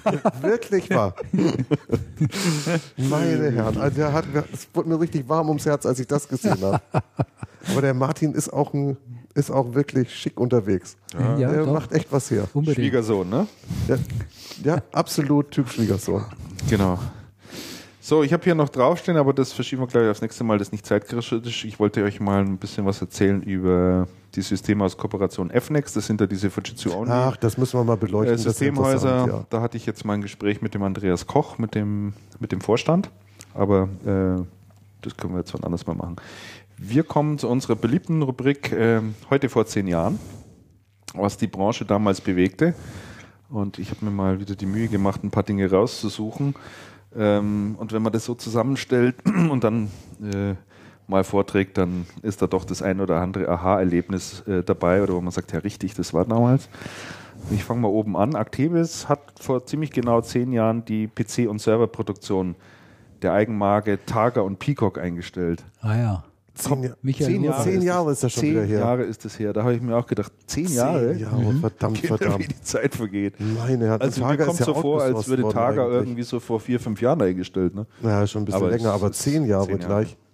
Und Targa, ich glaube, das existiert ja noch mit Michael Urban. Ja. An der Spitze sitzen direkt ein Haus weiter. Penny oder so machen die. Lidl. Bitte? War das nicht Lidl? Lidl, einer von denen. Ja, Lidl, glaube ich, war es. Ich glaube, Lidl war es. Also das gibt es ja nach wie vor. Ja. Michael Urban, ganz genau. Dann gibt es Leute oder Marktforscher, die haben es noch viel besser drauf wie wir. Die haben nämlich vor 10 Jahren schon prognostiziert, dass der europäische Handymarkt am Ende ist. Also die Forrester, die liegen ja sowieso immer mit ihren Prognosen voll, treffen die immer ins Schwarze. Ich erinnere nur, Forrester ist auch die Research Company, die immer dieses sagenhafte Wachstum von Videokonferenzsystemen. Na wirklich, das ist auch Forrester. Seit 1995 oder so, ne, explodierte im nächsten Jahr. Ein Running Gag in allen Redaktionen. Das Einzige, was immer explodierte, war die Prognose von Forrester. Ne, also. Und jetzt ist auch nett, dass sie jetzt einfach mal quasi ins andere Extrem daneben lagen. Müsst ihr mal nachschauen. Das letzte Mal hat man doch irgendwie eine Geschichte, dass vorausgesagt wurde, dass das Internet nicht mehr wächst. Ja, ja, das hatten wir. Vielleicht war das auch Forrest. Möglicherweise. Gut, dass die keine Wettervorhersage machen, du. Hm? Vielleicht hatten sie ja auch damals schon recht. Und was wir heute sehen, ist Luxus. Möglicherweise. Also braucht jemand das? Also ich ja, ein Handy. Jetzt also ich ja, ich nutze das auch, aber zu der Rest, ihr? Ja. Also du meinst, man ist eigentlich satt, aber jetzt isst man nur noch... ja, und der Rest ist genau. Ja, und dann wirst du philosophischer Ansatz direkt. Ja. Wahnsinn. Also, ja. Man kann ja alles Mögliche rein. Der Andreas, der hat's wieder drauf. Ja, könnt ihr was sehen. Also ich könnte mir das durchaus vorstellen. Ja, ja. Vor 10 Jahren ist Microsoft ins CM-Geschäft eingestiegen. Durch die Übernahme von Navision oder? Nee. Nein, das war ein eigenes Produkt. Da gab es noch Microsoft CM, hieß Great Plains. Great Plains war der Anfang. War eine Übernahme. Ja, Great Plains war die Übernahme. Ich glaube, das war die erste Übernahme, es war der Start. Navision war später. Navision kam später. 4 Jahren. Nein, das ist auch länger her. Das ist schon länger her. Sicher? Ja, wir haben jetzt 2012. Ach, Kinder. Echt? Ja, sicher. Ich meine, vor 4 Jahren, da war ich ja schon fast gar nicht mehr bei der ZB. Andreas recherchiert das gerade mal. Ich schaue gerade Faktcheck. Faktcheck. Dann vor 10 Jahren ging die Xbox an den Start. Ach ja. Damals, also erst in Japan, witzigerweise. Die haben sich damals Japan als den Spielverrückten Markt ausgesucht. Moment, warte, stopp. Was? Moment, das muss ich hier warten, weil ich bin da völlig erschüttert. 2002 übernahm Microsoft den dänischen Hersteller. Das gibt's ja nicht. Das ist 10 Jahre. Das ist 10. Dann stimmt, aber vor 10 Jahren ist Microsoft mit Navision eingestiegen, dann gab es Great Plains schon länger. Jetzt muss ich mal Great Plains recherchieren. Ja, dann machen wir Great Plains. Das dürfte doch wahrscheinlich 12 Jahre her sein. Also sie sind damals in den japanischen Markt eingestiegen mit ihrer Xbox und dann erst weitaus später in Europa. Und damals hat diese Xbox 479 Euro gekostet. 2000 war das. 2000. Microsoft übernimmt ERP-Anbieter Great Plains 2000. Ja, genau. Mhm. Das war der Anfang. Siehste. Ah, Wahnsinn. So, also Xbox. Entschuldigung, Xbox. 479, ist ja egal. Dann gab es ein wegweisendes Gerichtsurteil vor 10 Jahren. Da wurde nämlich durch den Bundesgerichtshof festgelegt, dass die Telekom die letzte Meile freigeben muss. Da saßen die ja immer noch drauf. Ah, ja. Das ist 10 Jahre her. Mhm. Waren der Anfang der Regulierung. Seit 98 hatten die da rumgestritten. Dann, wer erinnert sich noch dran? Ein Dienst, den wir heute alle noch gerne nutzen. Vor ziemlich genau 10 Jahren kam der Handy-Internet-Dienst iMode. Könnte ich nicht mehr ohne leben. Könnt ihr euch da noch erinnern? Nein, da gab es das Telefon, das war glaube ich E-Plus war das. E-Plus iMode. Mit so Telefonen, die dann diesen iMode-Knopf hatten. Was war das? Da hast du drauf gedrückt, dann ging irgendwie so ein ganz komisches Portal auf, wo du dann irgendwie so Quatsch hast erledigen. Ja, das war so der Vorläufer von WAP. Oder? WAP. Ja, irgendwie so. Ja. War wegweisend. Ja, das war das mobile Internet. Ja, das hat glaube ich kein Jahr gedauert, dann war das wieder weg. IBM ist damals vor 10 Jahren aus dem PDA-Geschäft ausgestiegen. Da erinnere ich mich auch noch. Die hatten du hattest sowas? Nein, von IBM, die hatte ich nicht. Ich hatte zwar immer solche Dinger, aber nicht von der IBM.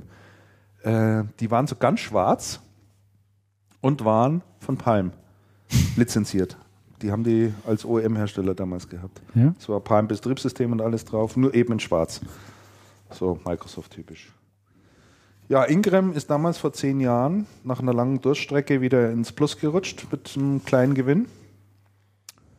Der damalige Compaq-Geschäftsführer Deutschland, den kennt ihr wahrscheinlich auch noch, den Marc-Peter Droste. Selbstverständlich. Der ist damals abgetreten. Ja. Nachfolger war übrigens der Stefan Kaczmarczyk. Mhm. Dann vor 10 Jahren ist der Startschuss vor UMTS gefallen. Jo. Und Gericom. Ah, das heißt, war da die Lizenzenversteigerung? Müsste dann da oder ein Jahr davor gewesen sein. Schon, ne? Mhm. Ja, da ist ja richtig viel Geld geflossen. Oh, das war Milliarden. Das war 70 Milliarden oder wie viel waren das? Ich glaube, um den Dreh. Richtig viel. Ja. Und 2002 war auch das Rekordjahr für Gericom. Der Umsatz stieg damals um 62% auf 540 Millionen Euro an. Ah ja, schau mal an. Gericom. Oh, Wahnsinn. Es war hier dieser Österreicher. Mhm. Obermeier, richtig. Oberlehner. Hermann Oberlehner. Das war auch ein interessanter Mensch. Hermann Oberlehner. Eine schillernde Figur. Was macht denn der eigentlich heute?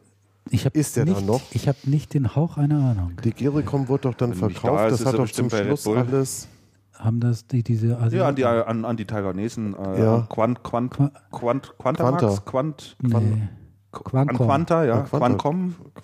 Schau mal drauf, die gibt's noch. Gericom.at. Ja? Da steht es, ja. Also die Gericom, kannst ja noch Kundenservice in Anspruch nehmen. Mhm. Oh, und die hatten damals Geräte, die von der Qualität von Gut und Böse durchaus fragwürdig waren. Das waren doch diejenigen, die in ihren Notebooks diese billigen Desktop CPUs eingebaut haben, die so heiß wurden, aber wesentlich günstiger waren. Ja. Quanmax. Richtig. Ja, Wahnsinn. Also das war schon heiß und der Oberlehner war eine interessante Persönlichkeit. Das war wirklich eine interessante. Gut, dann... Mir hat mal einer die Geschichte, muss ich gerade einflechten, weil es wirklich ganz interessant war, mir hat mal ein Lieferant die Geschichte erzählt. Er ist bei Gericom gewesen und ist mit dem Oberlehner im Auto unterwegs gewesen. Und dann war es so, die sind zum Essen oder irgendwo gefahren und muss wohl über die Autobahn gewesen sein. Und der Oberlehner hätte gleichzeitig auf 2 Handys telefoniert, auf dem Schoß die Landkarte gehabt und ihm noch Geschichten erzählt. Und er wäre dann am liebsten in den Fußraum von diesem Porsche gerutscht. Da muss alles relativ schnell gewesen sein. Dann meinte, also das war schon eine ganz besondere Erfahrung. Ja, das passt. Das würde er dann nicht mehr machen. Ja, es war schon so ein Turbo-Manager. Und es kursierte die Geschichte, das ist auch ganz interessant. Es kursierte, das ist aber schon sehr lange her. Die Gericom war ja früher S+S und ist dann irgendwann an die Börse gegangen. Mhm.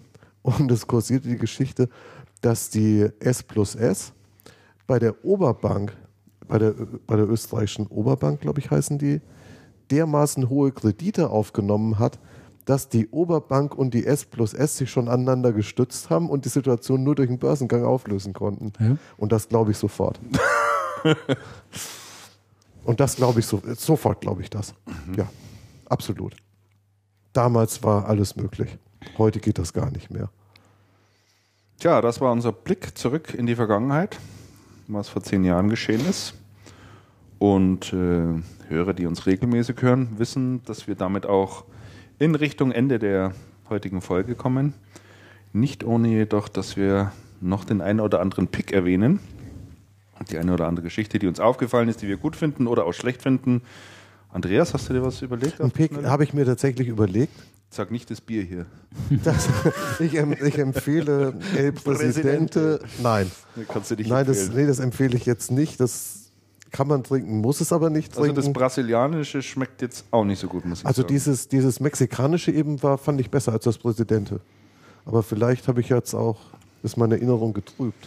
Also ich bleibe beim Augustiner bzw. beim Tegernseer. Wie ist denn das Tiger? Ich habe es tatsächlich aufgetrunken. Wow, Donnerwetter. Du kannst ja einen Damian nicht fragen, der trinkt da sonst eine Warsteiner und Becks und so Zeug. Ich trinke sonst gar nichts. Kein Bier. Ja, ich trinke sowieso jetzt nur noch Mineralwasser still, wegen des Säurebasenhaushalts. Rechtsdrehend, oder? Bitte? Rechtsdrehend? Ja, extrem drehend. Ich vergifte mich hier gerade wieder total. Ich trinke Bier. Ich esse hier diese Cola und Flaschen. Teufelchen und so weiter und so fort. Ich muss nachher unbedingt wieder meinen Basensäure-Dings-Granulat nehmen. Ja, wir hatten ja mal darum gebeten, dass wir neben Süßigkeiten noch mal ein paar... Ah, da fällt mir was ein. Da ist ja wieder ein Päckchen zu mir gekommen. Schon vor längerer Zeit. Damit konnte ich aber nichts anfangen, sonst hätte ich euch... Das hättest du schon gegessen. Das hatte irgendwas mit Grillen zu tun, irgendwie ein Anzünder für Grillen oder so, liegt da bei mir noch.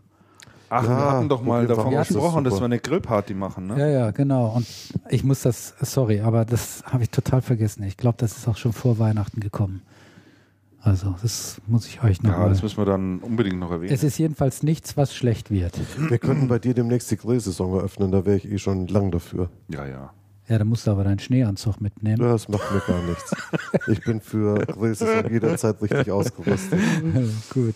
Ja, aber wenn man uns was Gutes tun will, also wie gesagt, es gibt eine Amazon-Wunschliste, die man bei uns auf der Webseite drauf findet, mit tollen Produkten, über die wir uns freuen. Ja. Und Süßigkeiten haben wir. Also Süßigkeiten sind noch da. Lieber was Herzhaftes. Und Bier ist jetzt auch langsam aus, ne? Also ein Tsingtao ist noch da und das Tsingtao ist aber wirklich gut. Das geht aber heute wahrscheinlich noch weg. Also das kann man empfehlen. Ich picke aber trotzdem Canon EOS 60D, Spiegelreflexkamera. Deine Neuanschaffung? Ja, das ist eine Neuanschaffung der Freiraum. Das ist die Freiraumkamera. Wir werden künftig auch Fotomaterial Hochwertiges anbieten. und man kann damit auch in HD-Qualität filmen. Ja. Da braucht man allerdings großen und wirklich schnellen Speicher. Mhm. Dann macht das Spaß. Wie lang kannst du da drehen, die Filme? Ich glaube nur 10 Minuten oder sowas. Vom Speicher, ne? Aber man kann relativ lang. Also es geht schon recht gut. 11 Minuten. Ich habe es noch nicht ausgereizt. Können mit Film habe ich Video von uns machen. Ja. Film habe ich zu wenig probiert bis jetzt. Fotografiert habe ich schon einiges damit. Bin mit der sehr zufrieden, gut in der Handhabung und ist ein Fortschritt gegenüber der. Das waren die 50D hatte ich nicht, 40D hatte ich vorher. Warum keine Nikon? Das ist eine weltanschauliche Geschichte. Ja, ich bin mehr der. Das wollte ich hören. Ich bin nämlich der Nikon-Typ. Also bei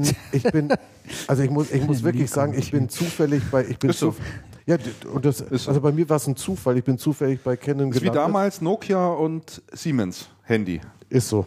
Es gab die Siemensianer, also die Anhänger des Siemens-Handys, die immer gesagt haben, wie kann man das nur mit Nokia? Ja, Siemens. Und dann gab es die Nokia-Leute, die gesagt haben, wie kann man bloß mit diesen Siemens-Knochen? Und das ging ganz schwer von hier nach da, weil die Menüs so unterschiedlich war.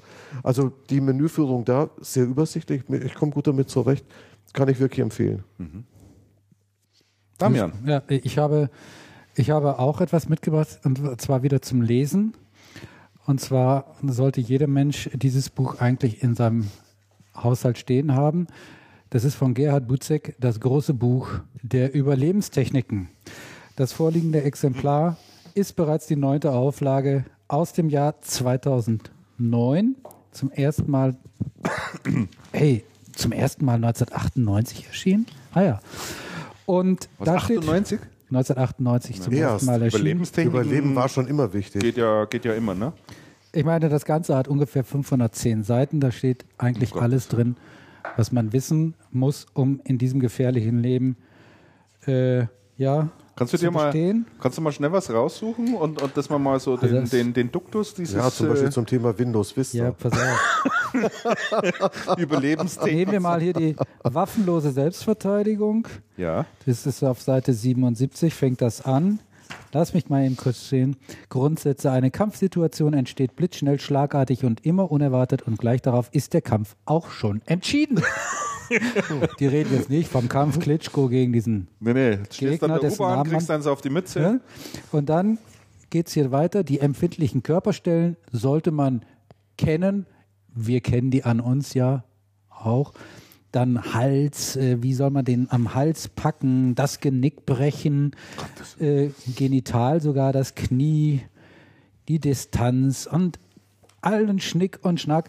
Also wenn jetzt die Atombombe fällt, du hast das Buch in deinem Schutzkeller, du bist gewappnet. Ich habe mich allerdings auf der anderen Seite gefragt, sollte die Welt tatsächlich jetzt im 21. Dezember dieses Jahres untergehen, dann hilft das Buch wahrscheinlich auch nicht mehr so richtig weiter. Ne, aber kostet, glaube ich, auch nicht so die Welt. Bis dahin. Wie lange hält Kräutertee in deinem Atombunker? Weiß ich nicht. 3 Jahre. Bei dem Kapitel bin ich 3 Jahre. Ja, 3 Jahre. Das ist schon, ne? Mineralwasser, was du jetzt immer trinkst, mehrere Jahre. Bier hält ja nicht lang. Nein? Nee. Wenn ihr das im Keller habt, sowieso nicht. Wie bist du auf dieses Buch gekommen und warum hast du es dir gekauft? Hast du es dir gekauft? Ich muss gestehen, ich habe es gar nicht gekauft, sondern meine Göttin hat es gekauft, weil die ist irgendwie so veranlagt, dass sie halt für alle... Spontankäufe macht. Ja, nee, das ist war eigentlich gar nicht so ein Spontankauf, in gewisser Weise doch, aber sie muss immer auf alle Eventualitäten vorbereitet sein. Und das ist dann so ein MacGyver. Wie? MacGyver für Fortgeschrittene ist das. Ja. Kennst du MacGyver nicht, die Serie? Ich fürchte die Fernsehserie? Nicht. Nein, ich fürchte nicht. So, er hat ein Gummiband oder einen Kugelschreiber, er baut was schnell weg. Sind wir aus den 80ern, oder? Ja. Oder 90er? 80er, glaube ich. 80er, ja. Ende der 80er. Nee, also mit Fokuhila, so lange Matte hatte der hinten. Tut mir leid. Der MacGyver war so ein Typ, der aus ganz einfachen Sachen, die er irgendwo gefunden hat, die tollsten Waffen und immer ganz brenzliche Situationen, und dann hat er irgendwie eine Büroklammer und ein Stück Tesa gehabt und dann hat er die Welt gerettet. Erobert. Der hatte wahrscheinlich auch das Buch. Ja, das ist so. Und MacGyver sieht übrigens zum Verwechseln ähnlich dem Klaus Hauptfleisch. Könnte ein Double sein. Ja, ja. Doch. Das ist erwiesen. Wie steht's denn mit dir, Christian? Hast du auch irgendwas? Ja, ich habe auch einen Pick, diesmal allerdings kein Produkt, sondern ich empfehle heute mal ausnahmsweise einen Film. Aha. Dieser Film heißt Drive. Hat den schon jemand gesehen für euch? Wüsste ich jetzt nicht. Schon gehört davon? Nee. Ich bin auch nur durch Zufall in Besitz dieser DVD gelangt. Den gibt es jetzt auch auf DVD. Der Kinofilm selber lief im vergangenen Jahr, hat hervorragende Kritiken. Der ist von einem Regisseur, dessen Name mir nicht wirklich was sagt. Der heißt Winding Refn oder Refn, glaube ich, spricht man aus. Winding Refn. Ist ein sensationeller Film. Also wer Filme mag in Richtung Pulp Fiction, Filme mag von den Coen-Brüdern, also so ein bisschen verrückte Geschichten, die so extreme Wendungen auch nehmen und so überraschende Momente haben, wo du sagst, boah, das hätte ich jetzt nicht gedacht, dann kann ich diesen Film nur empfehlen. Das hört sich gut an. Die ersten 20 Minuten denkt man, soll ich jetzt abschalten? Passiert da noch irgendwie was? Aha. Der Hauptdarsteller ist ein extrem cooler Typ, unheimlich gut aussehend, erinnert stark an den Steve McQueen, an den Jungen. Aha. Ach du meine Güte. Also ganz toll. Der lernt dann eine sehr hübsche Frau kennen und da denkt man, ja, ist vielleicht irgendwie so eine Liebesgeschichte, und dann hat diese Frau, in die er sich verliebt, hat einen Mann, der sitzt wiederum im Gefängnis, der kommt dann raus, wird dann erpresst und dann nimmt diese Geschichte ihren Lauf, und zwar so dramatisch. Also da sitzt du, die restliche Stunde sitzt du nur noch so irgendwie in der Couch und denkst, boah, das ist ja der Hammer, was da ist, da passiert. Empfehlenswert, rasant, toll geschnitten. Mhm. Lässt sich viel Zeit auch, der Film. Ist kein Film, der extrem schnell geschnitten ist, sondern lange Einstellungen, große Einstellungen, extrem super Musik dazu. Mhm. Also die Musik ist ganz, ganz klasse und den kann ich nur empfehlen. Super. Hört sich wirklich klasse an. Das war meine Empfehlung der Woche. So, gibt es noch irgendwelche Anmerkungen, Wünsche? Geht ihr auf die CeBIT? Ich fürchte ja. Die fängt ja bald an. Ja, ich fürchte ja. Ja, Andreas? Natürlich. Es gibt kein. Also, wenn ich mal nicht auf die CeBIT gehe, dann gibt es entweder die CeBIT nicht mehr oder du sterbenskrank. Oder nein, dich nicht mehr. So krank kann ich nicht sein. Also, wir werden oben sein. Natürlich. Wir haben dieses Jahr ja Jubiläum des Planet. Jawohl, 10 Jahre. 10 Jahre Planet, bin ich mal gespannt. Habt ihr gesehen, dass der Planet nicht mehr das CRN-Logo trägt? Richtig. Interessante Beobachtung. Mhm. Ja, wird alles neutralisiert, wie es so schön heißt, und steht quasi. Das finde ich doch echt mal eine interessante Entwicklung, dass der CeBIT keine Gemeinschaftsproduktion, dass der Planet keine Gemeinschaftsproduktion mehr ist. Ja, also was man ja so gehört hat. Ich möchte mal wissen, was da vorgefallen ist. Also die offizielle Aussage, die ist zumindest, die ich so immer wieder höre, war, dass viele der Aussteller sich gewünscht haben, dass sich es nicht reduziert auf eine Publikation. Mhm. Nämlich namentlich die Computer Reseller News, die das damals, war ja vor 10 Jahren, oder? Dann damals mit gegründet hat oder mit dabei war. Ich kenne keinen einzigen Aussteller, für den das jemals ein Thema gewesen wäre. Ich sag ja, es gibt eine offizielle Aussage und insofern hat man das jetzt eben alles rausgenommen. Mhm. Jetzt kann sich daher quasi jeder beteiligen, so wie er möchte. Mhm. Also das Logo wird man dort oben jedenfalls nicht mehr sehen, sondern es ist jetzt der Planet Reseller, die feiern ihr 10-jähriges und genau. Naja, dann. Also da wird man uns sicherlich auch ab und zu sehen. Da wird man uns aber mit Sicherheit zweite sehen. Heimat. Man sieht ja auch nicht mehr in der Halle 23 oder so. Das ist die erste Heimat. So eine Halle 5 und 6, oder? Ja. Oder wo? Nee, 15, 16. 15, 16. Das ist aber schon eine ganze Zeit. Ja? Letztes Jahr nicht. Doch. Ich war doch letztes Jahr. Seit vielen Jahren. Doch, da ist der Übergang. Doch. Ja. Mhm. Und dann war ich letztes Jahr mit einem anderen Planet Reseller wahrscheinlich. Ja, ich möchte mal wissen, wo du landest. Ich habe dich nicht gesehen. Doch. Wir haben uns nicht im Planet Reseller gesehen. Doch. Ich war da ständig. Ich war doch da. Es war doch Halle 23. Ich weiß ja nicht, wo du gewesen bist. Ich habe da noch da verschiedene Menschen getroffen. Ja, was für welche? Halle 23 war die, wo du diesen langen Weg, diesen überdachten hintergegangen. Ach so, nee, dann vertue ich mich da einfach. Dann war das gar nicht Halle 23, sondern 15. Ist jetzt mehr ins Zentrum gerückt sozusagen, ja. Ja. Ist auf jeden Fall gewachsen, ist deutlich größer geworden. Ich habe das neulich mal gesehen. Ja. Das ist ja echt der Hammer. Also nee, ich bin ganz gespannt. Also vor allen Dingen, man trifft halt wirklich viele, viele Leute und finde ich ganz gut. Mhm. Hier siehst du Halle 23 seit 3 Jahren nicht mehr, schreibt der Chat. Also. Danke. Gerne. Die Schattenredaktion hier wieder, ne? Die haben es halt drauf. Okay. Gut, ja, dann war es das. Sind wir schon durch? Ja, wir sind schon durch. Ach komm, wir sind doch viel zu kurz. Ich glaube, es gibt ziemlich genau gleich 20 Uhr. Ich glaube, es gibt ziemlich genau 1 Jahr Channelcast jetzt, oder? Jetzt schaue ich mal schnell nach. Na, noch nicht. Nee. Wann war das im März? Im März oder April angefangen. Ja, mal schauen, wann der erste Blog-Eintrag war. Mit der Ankündigung. Oh, jetzt geht diese Webseite nicht auf. Doch, jetzt. Na, 1 Stunde Arbeit, sag ich nur. Schön, dass ich da auch mal einen faulen Witz machen kann. So, wie kann ich da jetzt ganz schnell nachschauen? Oh Gott, da muss ich jetzt die ganzen Einträge hier durchblättern, das mache ich nicht. Aber ich meine damals noch in der Weihnachtsferienzeit habe ich damals schon angefangen, das Zeug einzurichten. Wir hatten einen zwischengeschobenen. Das war Synaxon, ne? Das war Synaxon. Mhm. Stimmt. Das heißt, er stimmt mit den Monaten nicht ganz überein, obwohl es 12 ist. Und schauen wir mal nur auf die Podcasts. Wann waren die Folge 1? Das müsstest du doch bei iTunes irgendwie. Da müsstest du das auch sehen. Müsstest du das doch sehen können. Aber bevor ich das jetzt starte. So, jetzt pass auf. Der erste Eintrag war. Nee, stimmt nicht. Jetzt ist er mir hier abgebogen. Also ich fahre schon mal meinen Rechner runter. Das ist aber nicht nett gewesen. So, Channelcast 001. Das kann echt war am 19.03. haben wir die erste Aufnahme gemacht.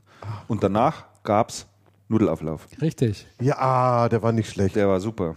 Das wollen wir wieder haben. Das wollen wir heute wieder haben. Michael, geh mal in die Küche. Genau, wir schicken hier. Wir haben hier nämlich noch einen Gast gerade sitzen, der Michael Frey. Wir können den Michael mal einblenden. Michael, der Koch. Und am 23.02. hatte ich die Ankündigung gemacht. Also? Ja. Heute ist der 17. Nach nächsten Monat. Wir feiern 1-jähriges. Das ist ja schnell gegangen. Das ist doch ein Grund, uns zu beschenken, oder? Ei, Wahnsinn. 1 Jahr Channelcast. Gut, wunderbar. Dann bedanke ich mich ganz herzlich bei dir, Damian. Ja, gern geschehen. Ich bedanke mich auch bei euch beiden und natürlich insbesondere auch beim Andreas, dass wir wieder hier bei dir zu Gast sein durften. Ja, aber gerne. Jungs, ihr dürft jederzeit vorbeikommen. Jederzeit. Ein Bier wäre noch zu vergeben. Genau. Christian, du hast das mit der Technik und mit der Moderation wie immer sehr schön gemacht. Schauen wir mal, ob alles läuft. Läuft alles. Hast du die Marken alle gesetzt? Nein. Oh, scheiße. Aber die Arbeit, da muss ich dann immer ins Gras beißen hier dann. Ja, das ist Stunden wieder rein investieren. Ei, Wahnsinn. Hast du noch was Schönes für einen Abspann? Ja, ich habe hab gerade mal auf meine Liste geschaut, was wir noch nicht gespielt haben. Also es gibt was sehr Kurzes.